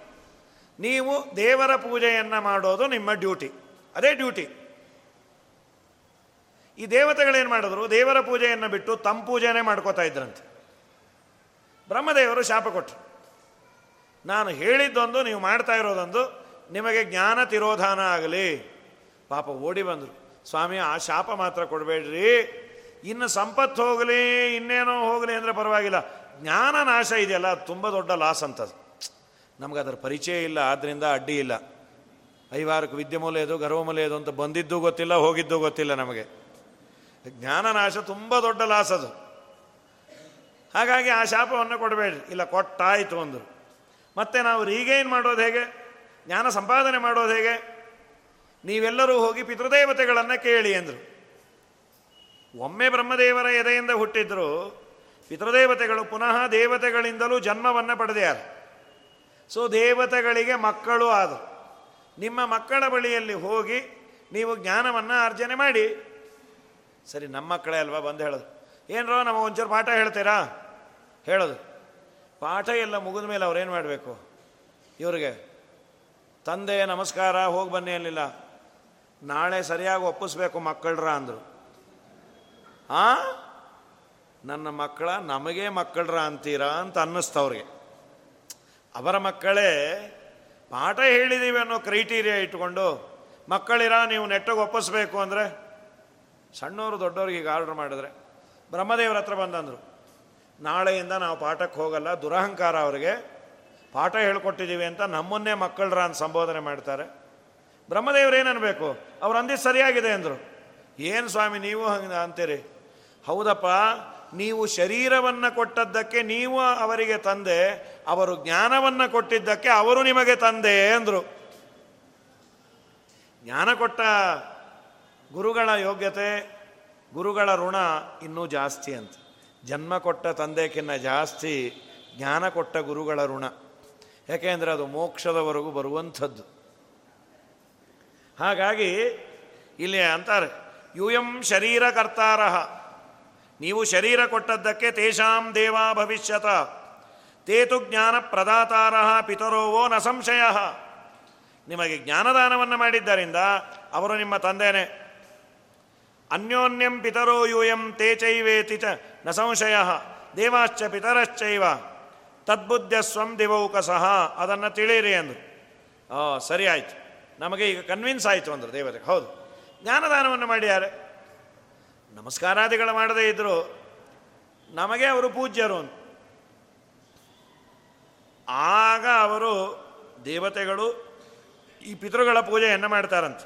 ಯೋ ಅನಿಷ್ಟ್ವಾತು ಪಿತೃನ್ ಶ್ರಾದ್ದೈಹಿ ಕ್ರಿಯಾ ಕಾಶ್ಚಿತ್ ಕರಿಷ್ಯತಿ. ಯಾರು ತನ್ನ ಮನೆಯಲ್ಲಿ ಯಾವುದೇ ಕಾರ್ಯಕ್ರಮ ಆದಾಗೂ ಶ್ರಾದ್ದ ಮಾಡದೆ ಕಾರ್ಯಕ್ರಮವನ್ನು ಮಾಡಿದರೆ, ಆ ಕಾರ್ಯಕ್ರಮದಿಂದ ನೀನೇನು ಪುಣ್ಯ ಪಡಿಬೇಕಾಗಿತ್ತು ಅದನ್ನೆಲ್ಲ ದಾನವರು ರಾಕ್ಷಸರು ತೆಗೆದುಕೊಂಡು ಹೋಗ್ತಾರಂತೆ ಅನ್ನೋದಕ್ಕೆ ಯಾವುದೇ ಕಾರ್ಯಕ್ರಮ ಮಾಡಿದರೂ ನಾಂದಿ ಶ್ರಾದ್ದ ಅಂತ ಮಾಡ್ತಾರೆ. ಪಿಂಡ ಪ್ರದಾನದ ಶ್ರಾದ್ದ ಅದು ವರ್ಷದಲ್ಲಿ ಹೋದ ದಿವಸ ಮಾಡೋದು. ನಾಂದಿ ಶ್ರಾದ್ದ ಅಂದರೆ ನನ್ನ ಮನೆಯಲ್ಲಿ ಮುಂಜೆಯೋ ಮದುವೆಯೋ ಗೃಹ ಪ್ರವೇಶವೋ ಇದು ಆಗಲಿಕ್ಕೇನು ಕಾರಣ, ನೀವು ನನಗೆ ಜನ್ಮ ಕೊಟ್ಟಿದ್ದರಿಂದ.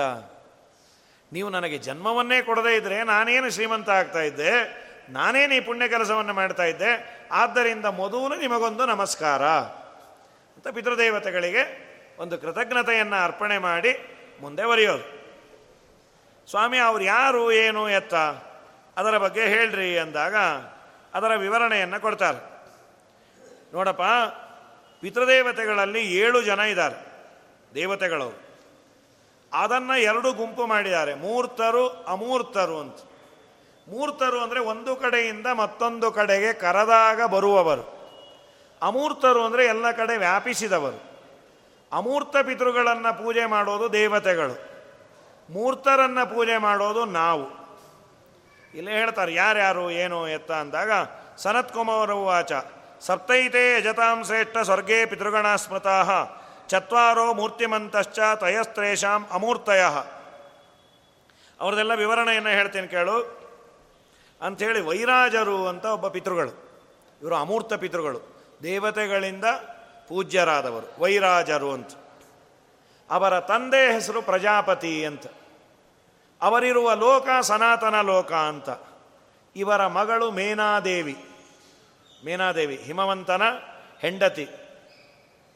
ಅವರಿಗೆ ಮೂರು ಮಕ್ಕಳು ಮೇನಾದೇವಿಗೆ, ಏಕಪರ್ಣ, ಏಕಪಾಟಲ, ಅಪರ್ಣ ಅಂತ. ಹೆಸರಿಗೆ ತಕ್ಕಾಗಿದ್ರು. ಮೂರೂ ಜನ ಭಾರೀ ತಪಶ್ಚರ್ಯವನ್ನು ಮಾಡ್ಯಾರ. ಚೂರು ಚೂರು ಅವರ ವಂಶದ ಕಥೆಯನ್ನು ಹೇಳ್ತಾರೆ ಒಂದೆರಡು ಶ್ಲೋಕದಿಂದ. ಏಕಪರ್ಣ ಒಂದು ಎಲೆಯನ್ನು ತಿಂದು ತಪಸ್ಸು ಮಾಡೋಳು, ಒಂದೇ ಎಲೆ ಇಡೀ ದಿವಸಕ್ಕೆ. ಒಂದೆಲೆ ಅಂದರೆ ನಾವು ಈ ಥರ ಅಲ್ಲ, ಇಲ್ಲಿ ಕೇಳ್ತಿಲ್ಲ ಒಂದೆಲೆಗೆ ಎಷ್ಟು ಅಂತ. ಅವರೀ ಎಲೆ ಕೊಡಲ್ಲ, ಅಲ್ಲಿ ಎಲೆ ಮೇಲಿಂದೇ ಸೇರುತ್ತದು. ಎಲೆ ಅಂದರೆ ಎಲೆ ಮಾತ್ರ, ಎಲೆ ಮೇಲಿಂದಲ್ಲ. ಏಕಪರ್ಣ. ಏಕಪಾಟಲ ಅಂತ ಮತ್ತೊಬ್ಬಳ ಹೆಸರು, ಪೆಟಲ್ಸ್. ಅದೇ ಪಾಟಲ ಅಂದರೆ ಹೂವಿನ ಎಸಳು. ಒಂದು ಎಸಳನ್ನು ತಿಂದು ತಪಸ್ಸು ಮಾಡಿದವಳು ಮತ್ತೊಬ್ಬಳು, ಮತ್ತೊಬ್ಬಳು ಅಪರ್ಣ. ಎಲೆನೂ ಇಲ್ಲ, ಪಾಟಲಾನೂ ಇಲ್ಲ. ಪಾಪ ತಾಯಿಗೆ ತುಂಬ ನೋವಾಯಿತು. ಮಕ್ಕಳು ತಿಂದು ಉಂಡು ಮಾಡ್ತಾಯಿದ್ರೆ ತಾಯಿ ತಂದೆಗೆ ಸಂತೋಷ, ತಿನ್ನಲಿಲ್ಲ ಅಂದರೆ ಬೇಜಾರು. ಕೆಲವು ಮಕ್ಕಳು ತಿಂತಾ ಇದ್ದರೂ ಈ ತಾಯಿಗೆ ಬೇಜಾರು, ಏನೂ ತಿನ್ನಲ್ಲ ರೀ, ಯಾರ ದೃಷ್ಟಿಯಾಗಿದೆ ಗಂಡ ಅಂತಾನೆ, ಏನು ಸುಮ್ಮನೆ ಏನು ತಿನ್ನಲ್ಲ ತಿನ್ನಲ್ಲ ಅಂತಿ, ಈಗಾಗಲೇ ಮೂರು ಬಿಸ್ಕತ್ ಪ್ಯಾಕೆಟ್ ಹೊಡೆದಿದೆ ಅದು ಅಂತ. ಸುಮ್ಮನೆ ರೀ, ನಿಮ್ಮ ದೃಷ್ಟಿನೇ ಬೀಳತ್ತೆ ಪಾಪ ಅದು ಅಂಥೇಳಿ ಅವ್ರು ಅಂತಿರ್ತಾರೆ. ಹಾಗಾಗಿ ತಾಯಿಗೆ ಆ ಪ್ರೀತಿ ಇರುತ್ತೆ, ಏನೂ ಮಾಡಲಿಕ್ಕಾಗೋದಿಲ್ಲ. ಇವಳು ಏನೂ ತಿಂತಿಲ್ಲ. ಉಮಾ ಇತಿ ನಿಷೇಧಂತಿ. ಊ ಅಂದರೆ ಸಂಬೋಧನೆ, ಏಯ್ ಅಂತೀವಲ್ಲ ಸಂಸ್ಕೃತ ಊ ಎಲೈ, ಮಗಳೇ ಮಾ ಮಾಡಬೇಡಮ್ಮ, ಇಂಥ ಘೋರವಾದ ತಪಸ್ಸು ಮಾಡಬೇಡಿ, ಹೆತ್ತ ಕರಳು ನೋವಾಗತ್ತೆ. ಉಮಾ ಉಮಾ ಉಮಾ ಅಂಥೇಳಿ ಅವಳಿಗೆ ಉಮಾ ಅಂತಾನೆ ಹೆಸರಾಗೋಯ್ತಂತೆ. ಏನು ರುದ್ರದೇವರ ಹೆಂಡತಿ ಉಮಾ ಅಂತಿದ್ದಾಳೆ, ತೊಟ್ಟಿಲಲ್ಲಿ ಇಟ್ಟ ಹೆಸರಲ್ಲ. ಅವಳು ಮಾಡಿದಂತಹ ಉಪವಾಸವನ್ನು ನೋಡಲಾಗದೆ ಅವರ ಅಮ್ಮ ಉಮಾ ಅಂದದ್ದಕ್ಕೆ ಬಿದ್ದದ್ದು. ಈಗ ನಮಗೆಲ್ಲ ಉಮಾ ಅನ್ಬೋದು, ಊಟ ಅಷ್ಟು ಮಾಡಬೇಡ ಊಟ ಅಷ್ಟು ಮಾಡಬೇಡ ತಡೆಯಲ್ಲ ಅಂತ.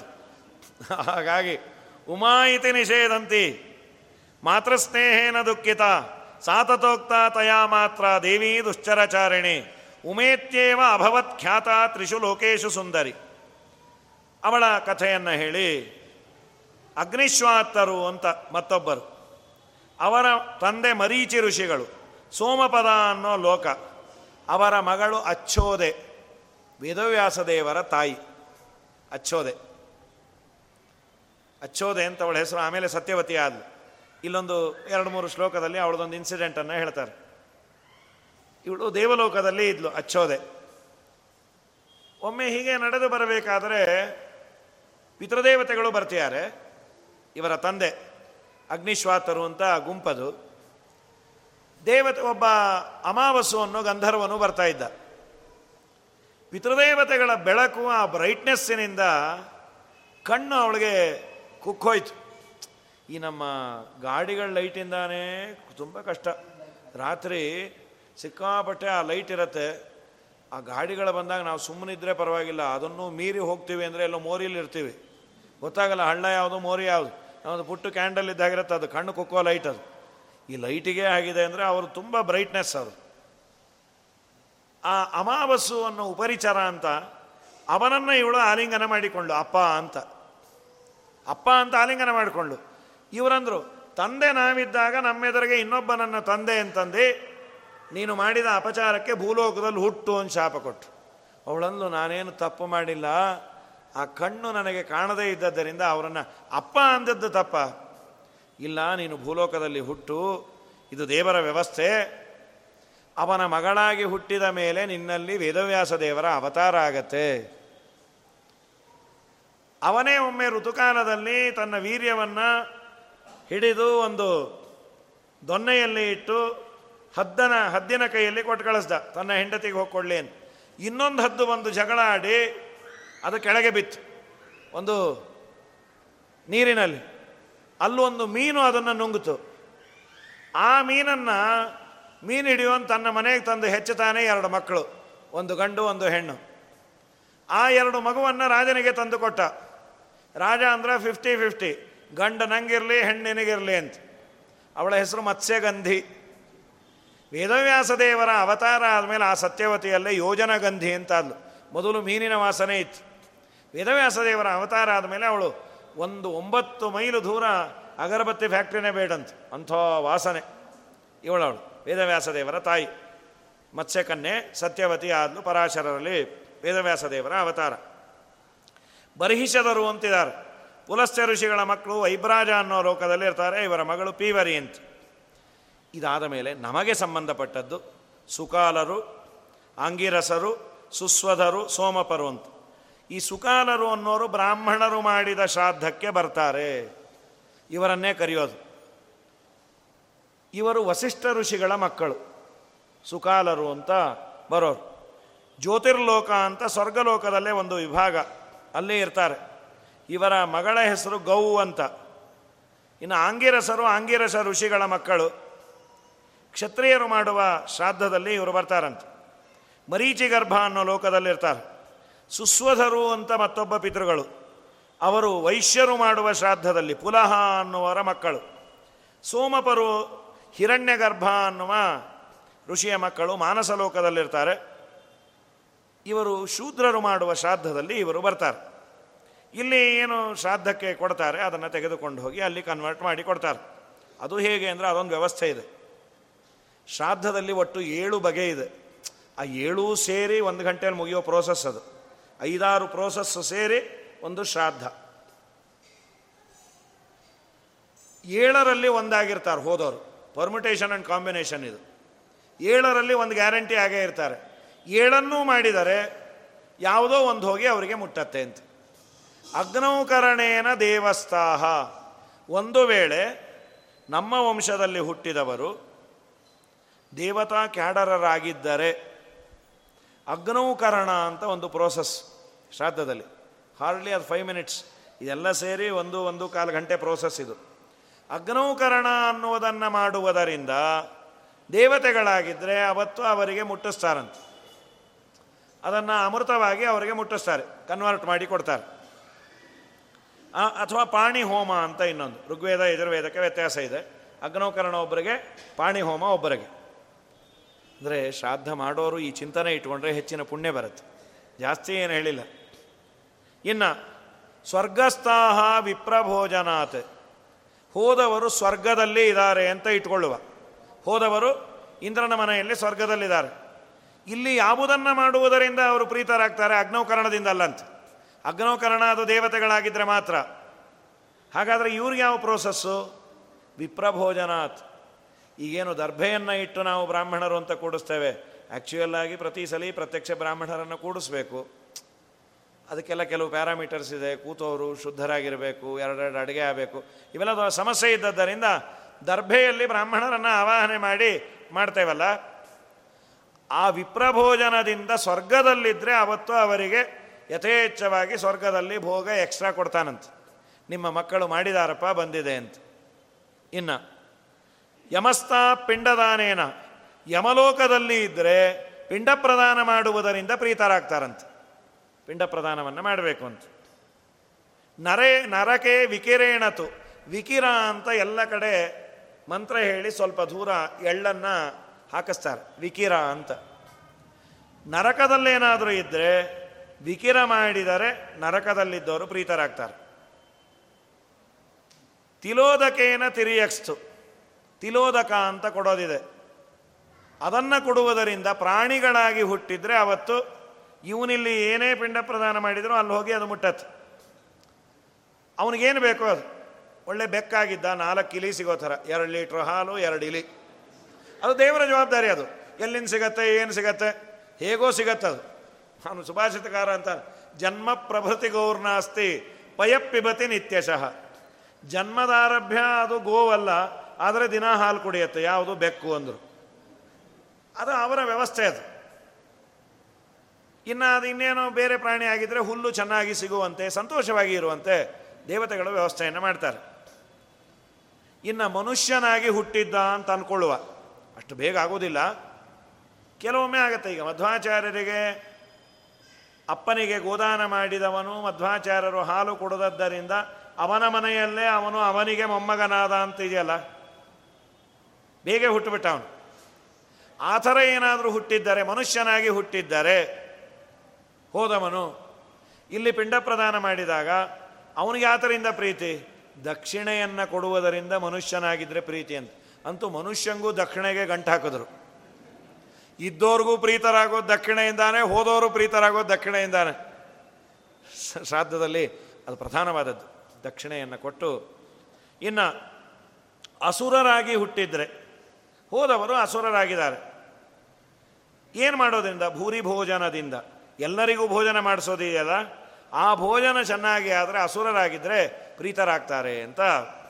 ಇದು ಈ ರೀತಿಯಾಗಿ ಶ್ರಾದ್ದದ ಬಗ್ಗೆ ಹೇಳಿ, ಆದ್ದರಿಂದ ಶ್ರಾದ್ದವನ್ನು ಅದರ ಬಗ್ಗೆ ಮತ್ತೆ ಮಹಾಭಾರತದ ಒಂದೆರಡು ಮಾತು ಕಾಂಟೆ ಸಂದರ್ಭ ಅಂತ. ಮೂರೇ ಪಿಂಡವನ್ನು ಯಾಕಿಡಬೇಕು, ಗುಂಡಾಗೆ ಯಾಕಿಡಬೇಕು? ಇವತ್ತಿನ ಕಾಲದ್ದು ಕೆಲವೆಲ್ಲ ಇದೆ, ಸ್ಕ್ವೇರಾಗಿ ಯಾಕಿಡಬಾರ್ದು, ಅಥವಾ ಹೆಕ್ಸಗನ್ನೋ ಪೆಂಟಗನ್ನೋ ಬೇರೆ ಬೇರೆ ಎಲ್ಲ ಮಾಡ್ತೀವಿ, ಅದೆಲ್ಲ ಮಾಡೋ ಹಾಗಿಲ್ಲ. ಮೂರನ್ನೇ ಯಾಕಿಡಬೇಕು ಅನ್ನೋದಕ್ಕೆ, ಗುಂಡಾಗೆ ಯಾಕಿಡಬೇಕು ಅನ್ನೋದಕ್ಕೆ ಒಂದು ಮಹಾಭಾರತದಲ್ಲಿ ಇದೇ ಭೀಷ್ಮರು ಬೇರೆ ಕಾಂಟೆಕ್ಸ್ಟಿನಲ್ಲಿ ಹೇಳಿದ್ದಾರೆ. ಅದೇನಾಯಿತು ಅಂದರೆ, ತ್ರೀನ್ ಪಿಂಡಾನ್ ಯಸ್ಯ ವೈ ಪೃಥ್ವ್ಯಾಂ, ನಾರದರು ನರನಾರಾಯಣನನ್ನು ಕೇಳ್ತಾರಂತೆ, ಭೀಷ್ಮಾಚಾರ್ಯರು ಹೇಳಿದ್ದು.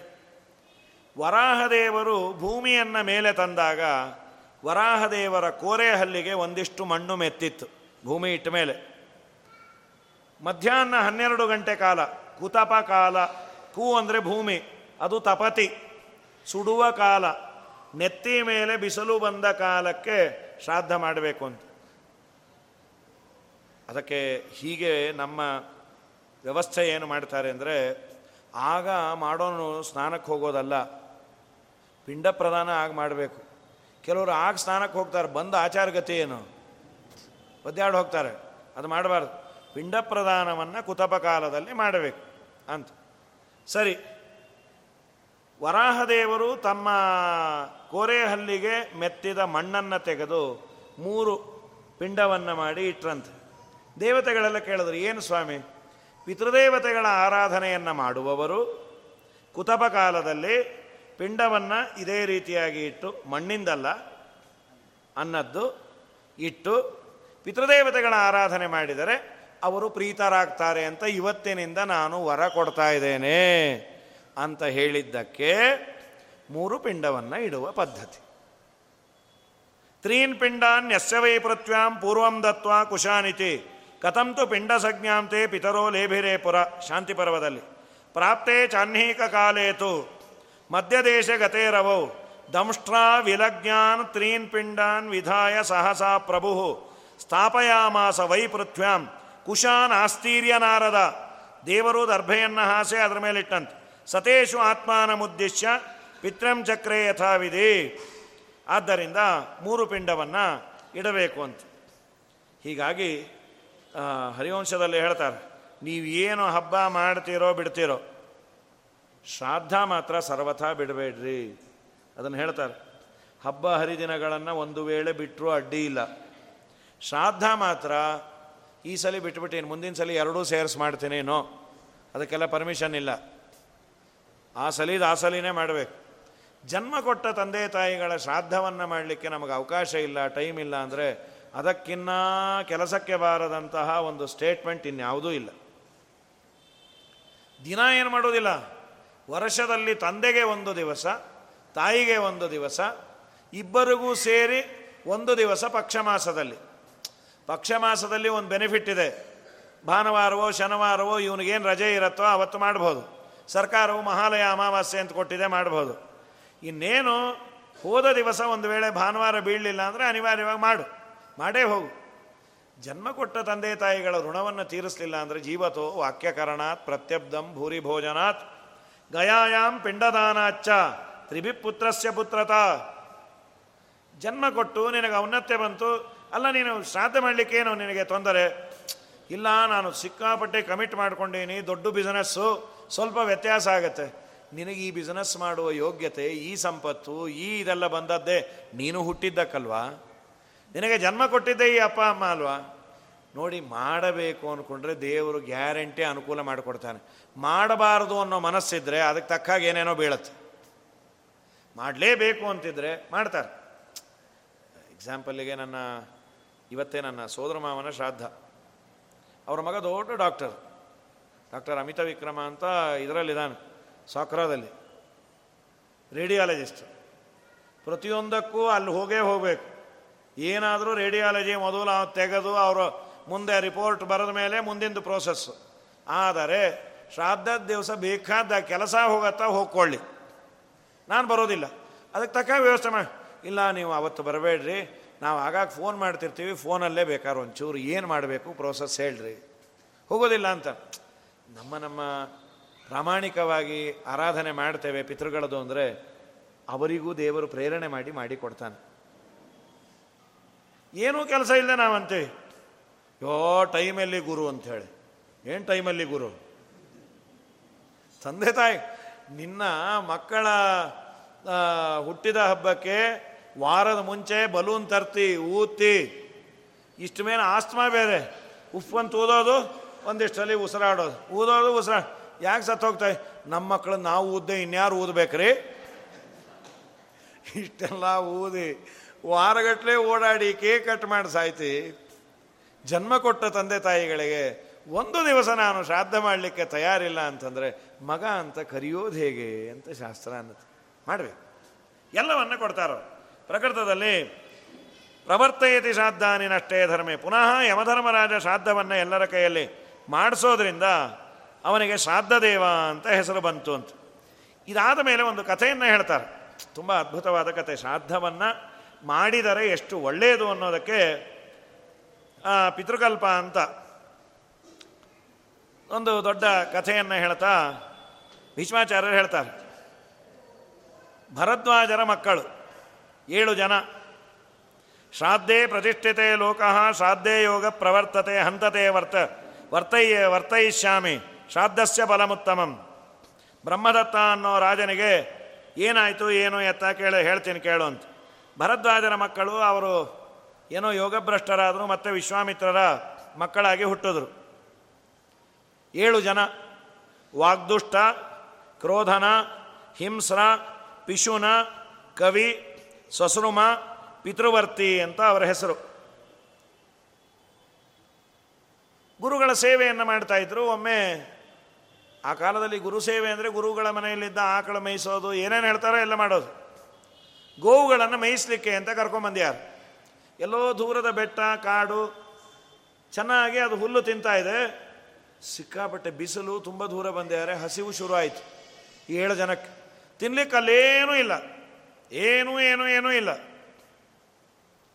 ಅವ್ರಿಗೆ ಗ್ಯಾರಂಟಿ ಆಯಿತು, ನಾವು ಮನೆಯಲ್ಲಿ ಹೋಗಿ ಮನೆಗೆ ಹೋಗಿ ಸೇರೋದ್ರಲ್ಲೇ ಸನ್ಸ್ಟ್ರೋಕಾಗಿ ಸತ್ತು ಹೋಗ್ತೀವಿ. ಏನು ಮಾಡೋದು, ತಿನ್ಲಿಕ್ಕೇನಿಲ್ಲ, ಮನೆ ಸೇರೋ ಬಗೆ ಹೇಗೆ? ಅದರಲ್ಲಿ ಒಬ್ಬ ಅಂದ, ನಾನೊಂದು ಐಡಿಯಾ ಕೊಡ್ತೀನಿ, ನೀವು ಯಾರು ಬೈದೇ ಇದ್ರೆ ಅಂತ.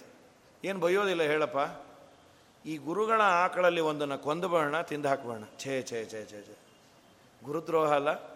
ವಿಶ್ವಾಸ ಮಾಡಿ ನಮಗೆ ಕೊಟ್ಟು ಕಳಿಸಿದಾಗ ಅದನ್ನು ಹೊಡೆಯೋದು, ಅದನ್ನು ತಿನ್ನೋದು, ತತ್ರಾಪಿ ಗೋಹತ್ಯೆಯನ್ನು ಮಾಡೋದ?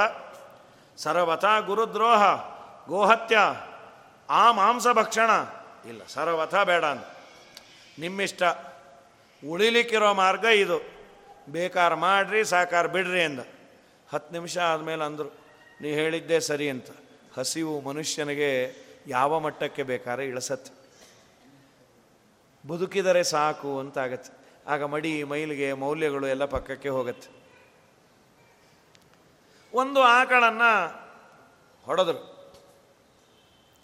ಇನ್ನೇನು ತಿನ್ನಬೇಕು, ತಿನ್ನುವ ಮುಂಚೆ ಪಿತೃವರ್ತಿ ಅಂತ ಇದ್ದ, ಅವನು ಹೆಸರಿಗೆ ತಕ್ಕಂತೆ ದಿನಾ ಶ್ರಾದ್ದವನ್ನು ಮಾಡೋನು. ಒಂದು ಐದು ನಿಮಿಷ ಇರ್ರಿ, ಶ್ರಾದ್ದ ಮಾಡ್ತೇನೆ, ಶ್ರಾದ್ದದಲ್ಲಿ ಮಾಂಸಭಕ್ಷಣಕ್ಕೆ ಪ್ರಸಾದ ಅಂತ ಚೂರು ಅಲೋಡಿದೆ, ಮಾಡೋ ಪಾಪದಲ್ಲೇ ಒಂಚೂರು ಒಳ್ಳೆಯದನ್ನು ಹುಡುಕೋಣ, ಅದನ್ನು ನಿವೇದನೆ ಮಾಡಿದ ಪಿತೃದೇವತೆಗಳಿಗೆ ಪಿತೃಶೇಷ ಅಂತ ತಿಂದರು. ಎಲ್ಲರೂ ಬದುಕಿದ್ರು. ಮನೆಗೆ ಬಂದರು, ಗುರುಗಳು ಕೇಳಿದ್ರು, ಒಂದು ಆಕಳು ಕಮ್ಮಿ ಆಗಿದೆಯಲ್ಲ ಸ್ವಾಮಿ, ಒಂದು ಹುಲಿ ಬಂದಿತ್ತು, ನಾವು ಉಳಿದಿದ್ದೇ ಹೆಚ್ಚು, ಹಾಗೆ ಹೀಗೆ ಸುಳ್ಳು ಹೇಳಿದ್ರು. ಪಾಪ ಗುರುಗಳು ಇನ್ನು ಮೇಲಿಂದ ಹುಷಾರಾಗಿರ್ರಪ್ಪ ಅಂದರು. ಗುರುದ್ರೋಹ ಮಾಡಿದ್ದು, ಗೋಮಾಂಸ ಭಕ್ಷಣ ಮಾಡಿದ್ದು, ಗೋಹತ್ಯೆ ಮಾಡಿದ್ದು ಎಲ್ಲ ಪಾಪ ಸೇರಿ ಬೇಗ ಸತ್ತೋದರು. ಸತ್ತು ಕಾಡಿನಲ್ಲಿ ಹುಟ್ಟಿದರು. ಸದಾ ಪ್ರಾಣಿಗಳನ್ನು ಹಿಂಸೆ ಮಾಡುವ ವಂಶದಲ್ಲಿ ಹುಟ್ಟುಬಿಟ್ರು. ಪ್ರಾಣಿ ಕೊಲ್ಲೋದು, ತಿನ್ನೋದು. ತಂದೆ ತಾಯಿಗಳ ಸೇವೆಯನ್ನು ಮಾಡ್ತಾ ಇದ್ರು. ತಂದೆ ತಾಯಿ ಹೋದ ಮೇಲೆ ಹಿಂದಿನ ಜನ್ಮದ್ದು ನೆನಪಾಯಿತು. ಛೇ, ನಾವಿನ್ಯಾವ ಪ್ರಾಣಿ ಹಿಂಸೆ ಮಾಡೋದು ಬೇಡ ಅಂತ ಎಲ್ಲ ಬಿಟ್ಟುಬಿಟ್ರು. ಸ್ವಲ್ಪ ಪುಣ್ಯ ಜನರೇಟ್ ಆಯಿತು. ವ್ಯಾಧರಾಗಿ ಹುಟ್ಟಿದವರು ಮೃಗಗಳಾಗಿ ಹುಟ್ಟಿದ್ರು, ಜಿಂಕೆಗಳಾಗಿ. ಜಿಂಕೆ ಆಗಿ ಹುಟ್ಟಿದಾಗ ಹಿಂದಿನ ಜನ್ಮದ್ದು ನೆನಪಿತ್ತು. ಸಾಮಾನ್ಯ ಜಿಂಕೆಗೆ ಸಂಸಾರದಲ್ಲಿ ಆಸಕ್ತಿ ಜಾಸ್ತಿ ಅಂತ. ಪುರಂಜನೋಪಾಖ್ಯಾನ ಅಂತ ಭಾಗವತದಲ್ಲಿ ಬರಬೇಕಾದರೆ ಜಿಂಕೆಯ ದೃಷ್ಟಾಂತ ಕೊಟ್ಟು ನಮ್ಮನ್ನು ಎಚ್ಚರ ಮಾಡ್ತಾರೆ. ಕ್ಷುದ್ರಂ ಚರಂ ಸುಮನಸಾಂ ಶರಣೇ ಮಥಿತ್ವ ರಕ್ತಂ ಷಡಂಗ್ರಿ ಗಣಸಾಮ ಸುಲುಬ್ಧಕರಣಂ ಅಗ್ರೇ ವೃಕಾನಸವೃತೋ ಅವಿಗಣ್ಯಯಾಂತಂ ಪೃಷ್ಠೇ ಮೃಗಂ ಮೃಗಯಲುಬ್ಧಕ ಬಾಣಭಿನ್ನಂ. ಪ್ರಾಚೀನ ಬರಿಹಿ, ನಿನ್ನನ್ನು ನೋಡಿದ್ರೆ ನನಗೊಂದು ಜಿಂಕೆ ಕಥೆ ನೆನಪಾಗತ್ತೆ. ಅದು ನಮಗೆ ಅಡ್ರೆಸ್ ಮಾಡಿರೋದು. ಒಳ್ಳೆ ಹುಲ್ಲು, ಒಂದು ಜಿಂಕೆ ಹುಲ್ಲು ತಿನ್ನಲಿಕ್ಕೆ ಬಂದಿದೆ. ದುಂಬಿಗಳ ಝೇಂಕಾರ, ಸಂಗೀತ ಇದೆ, ಹುಲ್ಲಿದೆ, ತಿಂತಾ ಇದೆ. ಮನಸ್ಸು ಡೈವರ್ಟ್ ಆಯಿತು. ಇನ್ನೊಂದು ಹೆಣ್ಣು ಜಿಂಕೆ ಇದ್ದರೆ ಚೆನ್ನಾಗಿರೋದು ಯಾವಾಗ ಅಂದುಕೊಂಡಿದೆಯೋ ಮನಸ್ಸು ಅಲ್ಲಿ ಹೋಯಿತು. ಅಗ್ರೇ ವೃಕ, ಮುಂದೆ ತೋಳ, ಹಿಂದೆ ಬೇಟೆಗಾರ, ಯಾವುದಕ್ಕೂ ಒಂದು ಬಲಿ ಆಯಿತು. ನೀವು ಹೀಗಾಗಬೇಡ್ರಿ, ನಾವ್ಯಾಕೆ ಆಗ್ತೀವ್ರಿ ಅಂತ ನಮಗೆ ಪ್ರಶ್ನೆ. ವೇದವ್ಯಾಸ ದೇವರಂದರು, ನೀವ್ಯಾಕೆ ಆಗ್ತೀರಿ ಅಂತ ನಾನು ಹೇಳ್ತೀನಿ ಅಂತಾರವ್ರು. ಅವರೇ ಅದನ್ನು ವಿವರಣೆ ಮಾಡಿದರು. ನಮ್ಮ ಮನೆ ಸಿಟಿ ಸೆಂಟರಲ್ಲಿದೆ, ಹೈ ಸೆಕ್ಯೂರಿಟಿ, ಅಲ್ಲಿ ತೋಳ ಅಲ್ಲ, ನಾಯಿ ಮರಿನೂ ಬರಲ್ಲ. ಯಾರೋ ಅಂದರು, ನಮ್ಮ ಸೆಕ್ಯೂರಿಟಿ ಎಷ್ಟು ಟೈಟು ಗೊತ್ತಾ, ಎಷ್ಟೋ ಸಲ ನನ್ನನ್ನೇ ಬಿಟ್ಟಿಲ್ಲ ಅವನು. ಯಾಕಪ್ಪ, ಅವನು ಸಿಕ್ಕಾಪಟ್ಟೆ ಟೈಟ ಅಂದರು. ಹಾಗಾಗಿ ನಾವು ಸಿಟಿ ಮಧ್ಯೆ ಇದ್ದೀವಿ, ನನ್ನ ಮನೆಯಲ್ಲಿದ್ದೀವಿ, ನಮ್ಮ ಮನೇಲಿ ಏನಾಗಬೇಕು? ಅದಕ್ಕೆ ಭಾ ವೇದವ್ಯಾಸ ದೇವರಂತಾರೆ, ನಿನ್ನ ಮನೆಯೇ ಅರಣ್ಯ. ನನ್ನ ಮನೆಯಲ್ಲಿ ಸಂಗೀತ ಯಾವುದು? ನಿನ್ನ ಹೆಂಡತಿ ಮಕ್ಕಳು ಆಡುವ ಮಾತೇ ಸಂಗೀತ ಅಂತಾರೆ. ಸಂಗೀತ ಹೇಗೆ ಮನಸ್ಸಿಗೆ ಹಿತವಾಗಿರುತ್ತೋ ಹೆಂಡತಿ ಮಕ್ಕಳು ಆಡುವ ಮಾತು. ಹೌದಾ ಚಿನ್ನ, ಹೌದಾ, ಅವರಷ್ಟು ಕೆಟ್ಟೋರ, ಹೌದು ರೀ. ಅದು ತುಂಬ ಆಪ್ಯಾಯಮಾನವಾಗಿರುತ್ತೆ. ಕೆಲವರು ಸಂಗೀತಮಯವಾಗೂ ಮಾತಾಡ್ತಾರೆ. ಹೇಳೋದನ್ನು ಬೇಗ ಹೇಳೋದೇ ಇಲ್ಲ. ಏನು ಅಂದರೆ, ನಾನು ನಿಮ್ಮನ್ನು ಕರೀತಾನೇ ಇದ್ದೀನಿ, ಇಷ್ಟುದ್ದ ಹೇಳಿತಾರೋ ಅದು ಸಂಗೀತ ಅಂತ. ಸರಿ, ನನ್ನ ಮನೆಯಲ್ಲಿ ಸಂಗೀತವೂ ಇದೆ. ನನ್ನ ಮನೆಯಲ್ಲಿ ತೋಳ ಯಾವುದು, ಬೇಟೆಗಾರ ಯಾವುದು? ಹಗಲು ರಾತ್ರಿಗಳು ತೋಳ, ಯಮಧರ್ಮರಾಜನ ದೂತರು ಅವರೇ ಬೇಟೆಗಾರರು. ಯಮಧರ್ಮರಾಜ ಬೇಟೆಗಾರ. ಅಂತಕನ ದೂತರಿಗೆ ಕಿಂಚಿತ್ತೂ ದಯವಿಲ್ಲ. ಏನು ಸಬೂಬ್ ಕೇಳ್ತಾರೆ, ನೀ ಬರ್ತೀಯಾ, ರೆಡಿ ಇದೆಯಾ, ಈ ವ್ರತ ಮುಗಿದ ಮೇಲೆ ಹೋಗೋಣಮ್ಮ? ಏನೂ ಇಲ್ಲ. ಮೊನ್ನೆ ಮಧುವ್ಯಾದೆನೈ ಕರೆವುದೊಂದೆರಡೆಮ್ಮೆ ಮೊನ್ನೆ ಕೊಂಡೆನೋ ಹೊಲವ ಫಲವು ಬಹುದು ಹೊನ್ನು ಹಣವುಂಟೆನಗೆ ಸಾಯಲಾರೆನು ಏನನು ಬೆನ್ನ ಬಿಡುವಳೆ ಮೃತ್ಯು ವ್ಯರ್ಥ ಜೀವಾತ್ಮ ಅಂತಕನ ದೂತರಿಗೆ ಕಿಂಚಿತ್ತು ದಯವಿಲ್ಲ. ಹೊಸ ಮನೆಯ ಕಟ್ಟೇನು ಗೃಹ ಶಾಂತಿ ಮನೆಯೊಳಗೆ ಬಸಿರು ಹೆಂಡತಿ ಮಗನ ಮದುವೆ ನಾಳೆ. ಇದೆಲ್ಲ ಸಬೂಬುಗಳು, ಯಾರಿಗೆ ಹೇಳಲಿಕ್ಕಾಗತ್ತೆ? ಹಸನಾಗಿ ಇದೇ ಬದುಕು ಸಾಯಲಾರೆನು ಏನಲು ಕುಸುರಿದರಿಯದೆ ಬಿಡರು ಯಮನವರು ಆಗ ಅಂತಕನ ದೂತರಿಗೆ ಕಿಂಚಿತ್ತು ದಯವಿಲ್ಲ. ಯಾವ ಮುಲಾಜಿಲ್ಲೋ. ಆದ್ದರಿಂದ ಅವ್ರು ಬರೋ ಮುಂಚೆ ಮಾಡ್ಕೋ, ಬಂದ ಮೇಲೆ ಏನೋ ಲಂಚ ಕೊಡ್ತೀನಿ, ಸಬೂಬ್ ಹೇಳ್ತೀನಿ, ಅಪರಾಣೆ ಆಗಲ್ಲಪ್ಪ. ಇದನ್ನು ಜಿಂಕೆಯ ದೃಷ್ಟಾಂತ ಕೊಟ್ಟು ನಮಗೆ ಕನ್ವಿನ್ಸ್ ಮಾಡಿಸ್ತಾರೆ. ಆದರೆ ಜಿಂಕೆ ಆದಾಗೂ ಈ ಜಿಂಕೆ ಯಾವ ಬೇರೆ ಜಿಂಕೆಯ ಸಹವಾಸ ಮಾಡಲಿಲ್ಲ. ಪುಣ್ಯ ಉಳಿತು. ಮುಂದಿನ ಜನ್ಮದಲ್ಲಿ ಕಾಲಂಜರಗಿರಿ ಅನ್ನೋ ಕಡೆ ಚಕ್ರವಾಕ ಅನ್ನೋ ಪಕ್ಷಿಗಳಾದವು. ಹಾಗೂ ಗಂಭೀರವಾಗಿ ತಪಶ್ಚರ್ಯ ಮಾಡೋದು. ಕಡೆಗೆ ಮಾನಸ ಸರೋವರದಲ್ಲಿ ಹಂಸ ಪಕ್ಷಿಗಳಾದರು ಏಳು ಜನ. ಶ್ರಾದ್ದದಲ್ಲಿ ಈ ಒಂದು ಶ್ಲೋಕ ಹೇಳ್ತಾರೆ. ಪ್ರತೀ ಶ್ರಾದ್ದದಲ್ಲಿ, ಸಾಂವತ್ಸರಿಕ ಶ್ರಾದ್ದದಲ್ಲಿ ಪುರೋಹಿತರು ಈ ಶ್ಲೋಕ ನೆನಪಾದಾಗ ಇಷ್ಟು ಕಥೆ ಇದೆ. ಸಪ್ತವ್ಯಾಧಾದ ಶಾರ್ಣೇಶು ಮೃಗಾಕಾಲಂಜಿರೇ ಗಿರೋ ಚಕ್ರವಾಕಾಶರದ್ವೀಪೆ ಹಂಸಾ ಸರಸಿ ಮಾನಸೆ ತೇ ಬಿಜಾತ ಕುರುಕ್ಷೇತ್ರೇ ಬ್ರಾಹ್ಮಣ ವೇದಪಾರಗಾ ಪ್ರಸ್ತುತ ದೀರ್ಘ ಮಧ್ವಾನಂ ಯೂಯಂ ಕಿಂ ಅವಸೀದತ. ಇದೊಂದು ಶ್ಲೋಕ.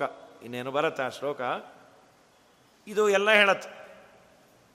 ಸರಿ, ಹಂಸ ಪಕ್ಷಿಗಳಾದಾಗ ಮಾನಸ ಸರೋವರದಲ್ಲಿ ಒಂದು ರಾಜನ ಬೆಟಾಲಿಯನ್ ಬಂತು. ಬ್ರಹ್ಮದತ್ತ ಅಂತ ಒಬ್ಬ ರಾಜ, ಕಂಡರೀಕ ಅಂತ ಅವನ ಮಂತ್ರಿ, ಪಾಂಚಿಕ ಅಂತ ಅವನ ಸ್ನೇಹಿತ. ಆ್ಯಕ್ಚುಯಲಿ ಒಂದು ರಾಜನ ಗುಂಪು ಬಂದಾಗ ಅವರೆಲ್ಲ ಜಲಕ್ರೀಡೆ ಆಡಿದ್ದು ನೋಡಿ ಇವರೆಲ್ಲ ಗಂಭೀರವಾಗೇ ಇದ್ದರು. ಮೂರು ಪಕ್ಷಿಗಳು ಮಾತ್ರ ಕಣ್ಣು ಬಿಟ್ಟು ನೋಡಿ ಅಂದ್ಕೊಂಡವಂತೆ, ಎಷ್ಟು ಚೆನ್ನಾಗಿದೆಯಲ್ಲ, ನಾನು ರಾಜ ಆದರೆ ಚೆನ್ನಾಗಿರತ್ತೆ ಅಂತ ಒಂದು. ಇನ್ನೊಂದಂತು, ನೀ ರಾಜನಾ, ನಾನು ನಿನ್ನ ಫ್ರೆಂಡ್, ರಾಜನ ಫ್ರೆಂಡ್. ಇನ್ನೊಂದಂತು, ನಾನು ನಿನ್ನ ಮಂತ್ರಿ ಆಗ್ತೇನೆ. ಅವರೆಲ್ಲ ಬೆಟಾಲಿಯನ್ನು ಹೋದರು. ಆ ರಾಜನಿಗೆ ಈ ಪಕ್ಷಿಗಳನ್ನು ನೋಡಿ ಆಶ್ಚರ್ಯ, ಯಾವುದೋ ತಪಸ್ಸುಗಳಿರಬೇಕು ಅಂತ. ಅವರೆಲ್ಲ ಹೋದ ಮೇಲೆ ನಾಲ್ಕು ಪಕ್ಷಿಗಳು ಬೈದವು ಇದನ್ನು, ಬುದ್ಧಿ ಇಲ್ಲ ಜ್ಞಾನ ಇಲ್ಲ ನಿಮಗೆ, ನೀನು ರಾಜ, ಅವನು ಮಂತ್ರಿ, ಅವನು ಸ್ನೇಹಿತ ಅಂತ ಅಂದ್ಕೊಂಡ್ರೆ ಆಗ್ತೀರಿ. ಮುಂದಿನ ಜನ್ಮದಲ್ಲಿ ಮನುಷ್ಯರಾಗಿ ಬಿಟ್ಟರೆ ಹಿಂದಿನ ಜನ್ಮದ ನೆನಪಿರಲ್ಲ, ಸರ್ವನಾಶ ನಿಮಗೆ. ಆ ಮನುಷ್ಯ ಜನ್ಮದಲ್ಲಿ ಪ್ರತಿ ದಿವಸ ಮಾಡುವ ಕರ್ಮ ಎಷ್ಟು ಗೊತ್ತಾ? ಒಂದು ದಿವಸಕ್ಕೆ ಹತ್ತು ಜನ್ಮಕ್ಕೆ ಬೇಕಾಗುವ ಕರ್ಮ ಮಾಡ್ತೀವಂತ. ದಶಾವರಾಣಾಂ ದೇಹಾನಾಂ ಕಾರಣಾನಿ ಕರೋತ್ಯಯಂ. ಹತ್ತು ಜನ್ಮಕ್ಕೆ ಕಡಿಮೆ ಇಲ್ಲದೆ ಇಂಟು ನೂರು ವರ್ಷ ಅಂದರೆ ನಿಮ್ಮ ಗತಿ ಏನು? ಅನ್ಯಾಯ ಆಗೋಯ್ತಲ್ಲ. ಅಯ್ಯೋ, ನಾವು ಯಾಮಾರದ್ವಿ, ದಯಮಾಡಿ ಅನುಗ್ರಹ ಮಾಡಿರಿ. ಸರಿ, ನೀವು ಯಾವ ಊರಲ್ಲಿ ಹುಟ್ಟುತ್ತೀರೋ ಅದೇ ಊರಲ್ಲಿ ನಾವು ಒಬ್ಬ ಬಡ ಬ್ರಾಹ್ಮಣನ ಮನೆಯಲ್ಲಿ ಹುಟ್ಟುತ್ತೀವಿ ಅಂತ ಪ್ರಾಮಿಸ್ ಮಾಡೋದು. ಇವರು ಕುರುಕ್ಷೇತ್ರದಲ್ಲಿ ಇವನು ಬ್ರಹ್ಮದತ್ತ ಅಂತ ರಾಜ, ಕಂಡರೀಕ ಅಂತ, ಪಾಂಚಿಕ ಅಂತ ಒಬ್ಬ ಮಂತ್ರಿ, ಇನ್ನೊಬ್ಬ ಸ್ನೇಹಿತ. ಚೆನ್ನಾಗಿದ್ದರು. ಇವ್ರಿಗೆ ಹಿಂದಿನ ಜನ್ಮದ ನೆನಪಿಲ್ಲ, ಅವರಿಗಿತ್ತು ಬ್ರಾಹ್ಮಣರ ಮಕ್ಕಳಿಗೆ. ಆದರೆ ಈಗೇ ಬಂದು ಹೇಳಿದ್ರೆ ಅವ್ರು ಕೇಳಬೇಕಲ್ರಿ.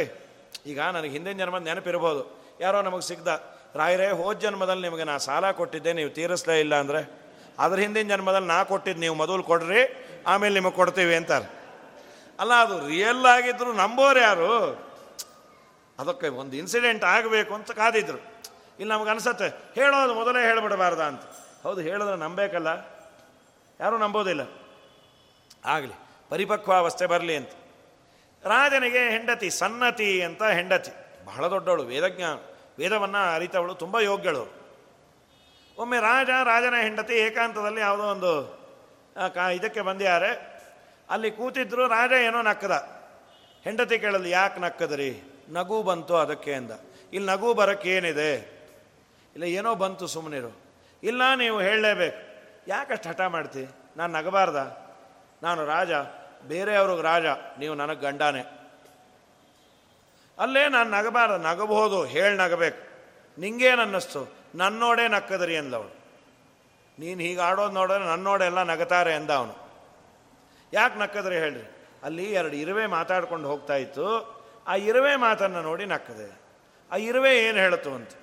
ಒಂದು ಗಂಡು ಹೆಣ್ಣು ಇರುವೆ, ಹೆಣ್ಣು ಇರುವೆ ಗಂಡು ಇರುವೆಗೆ ಬೈತಾ ಇತ್ತಂತ.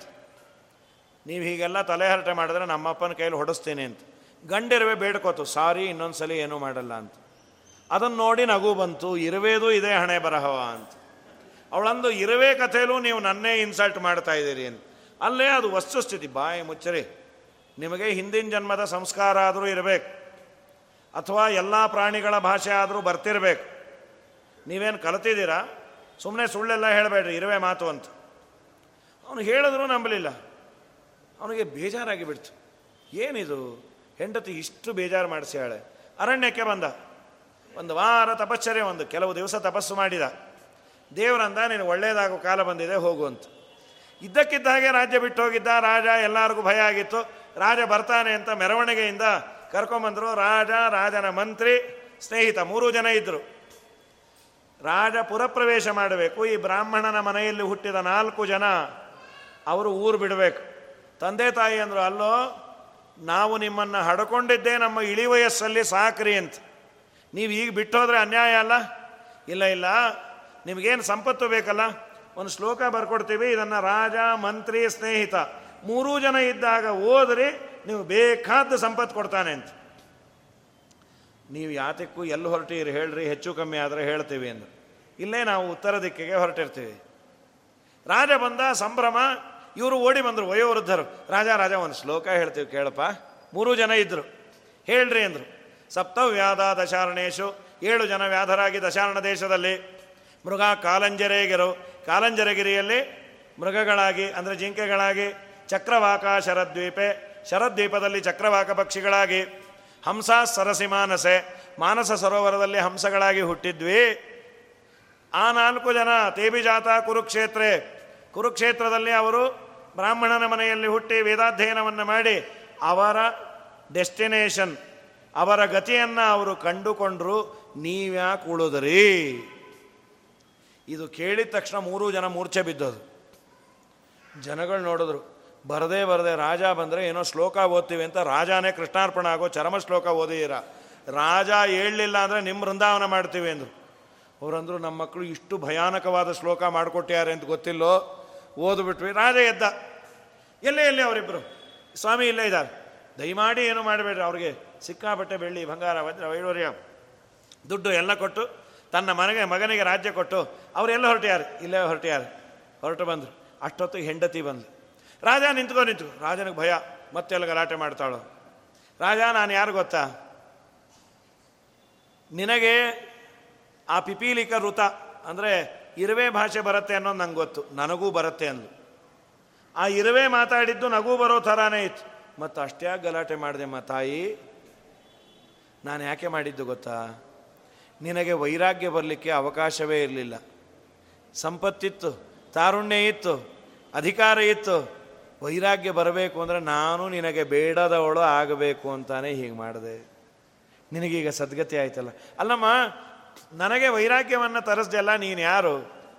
ಹರಿವಂಶದಲ್ಲಿ ಈ ಅಂಶ ಇಲ್ಲ, ಒಬ್ಬ ವಿದ್ವಾಂಸರು ಅದನ್ನು ಬರೆದ್ಯಾರ. ವೈರಾಗ್ಯ ಬಂತು, ಹೋದರು. ನೀವೆಲ್ಲ ಸೇರಿ ಒಂದು ಆಕಳನ್ನು ಕೊಂದಿದ್ರಿ, ಗೊತ್ತಾ? ಗೊತ್ತು. ಅದನ್ನು ನೀವು ತಿಂದ್ರಿ, ಗೊತ್ತಾ? ಹೌದು. ಆ ಆಕಳೇ ನಾನು ಅಂದ್ಲು. ಅಯ್ಯೋ ನಮ್ಮಮ್ಮ, ನಿನ್ನನ್ನು ಕೊಂದು ತಿಂದರೂ ನಮ್ಮನ್ನು ಉದ್ಧಾರ ಮಾಡಲಿಕ್ಕೆ ಬಂದಿಲ್ಲ, ನೀನು ಎಂಥ ಪುಣ್ಯಾತ್ಮಳೆ. ನೀವು ತಿನ್ನೋದು ತಿಂದ್ರಿ, ಶ್ರಾದ್ದ ಮಾಡಿ ಪಿತೃಗಳ ಪ್ರಸಾದ ಅಂತ ತಿಂದ್ರಲ್ಲ, ನಿಮ್ಮನ್ನು ಉದ್ಧಾರ ಮಾಡಲೇಬೇಕಾದ ಜವಾಬ್ದಾರಿ ನನ್ನ ಮೇಲಿತ್ತು. ನೀವು ಹಾಗೇ ತಿಂದಿದ್ರೆ ಉದ್ಧಾರವೇ ಆಗ್ತಾ ಇರಲಿಲ್ಲ ಅಂಥೇಳಿ. ಕನ್ಕ್ಲೂಷನ್ ಏನಂದರೆ, ತಮ್ಮ ಹೊಟ್ಟೆಗೆ ಹಸಿವಾದಾಗ ಅಪಚಾರ ಮಾಡಿದರು, ಶ್ರಾದ್ದ ಮಾಡಿದ್ದರಿಂದ ಅವರು ಬಚಾವಾದರು. ಇನ್ನು ಶ್ರದ್ಧೆಯಿಂದ ಮಾಡಿದರೆ ಉದ್ಧಾರ ಆಗದೇ ಇರ್ತೀರ. ಆದ್ದರಿಂದ ಶ್ರದ್ಧೆಯಿಂದ ಜನ್ಮ ಕೊಟ್ಟ ತಂದೆ ತಾಯಿಗಳ ಶ್ರಾದ್ದವನ್ನು ಮಾಡಿ ಅಂತ ಹರಿವಂಶ ಪಿತೃಕಲ್ಪದಲ್ಲಿ ಹೇಳ್ತಾರೆ. ನಾಳೆ ದಿವಸ ಚಂದ್ರವಂಶದ ವಿವರಣೆಯನ್ನು ನೋಡು. ಶ್ರೀಕೃಷ್ಣಾರ್ಪಣ ಮಸ್ತು.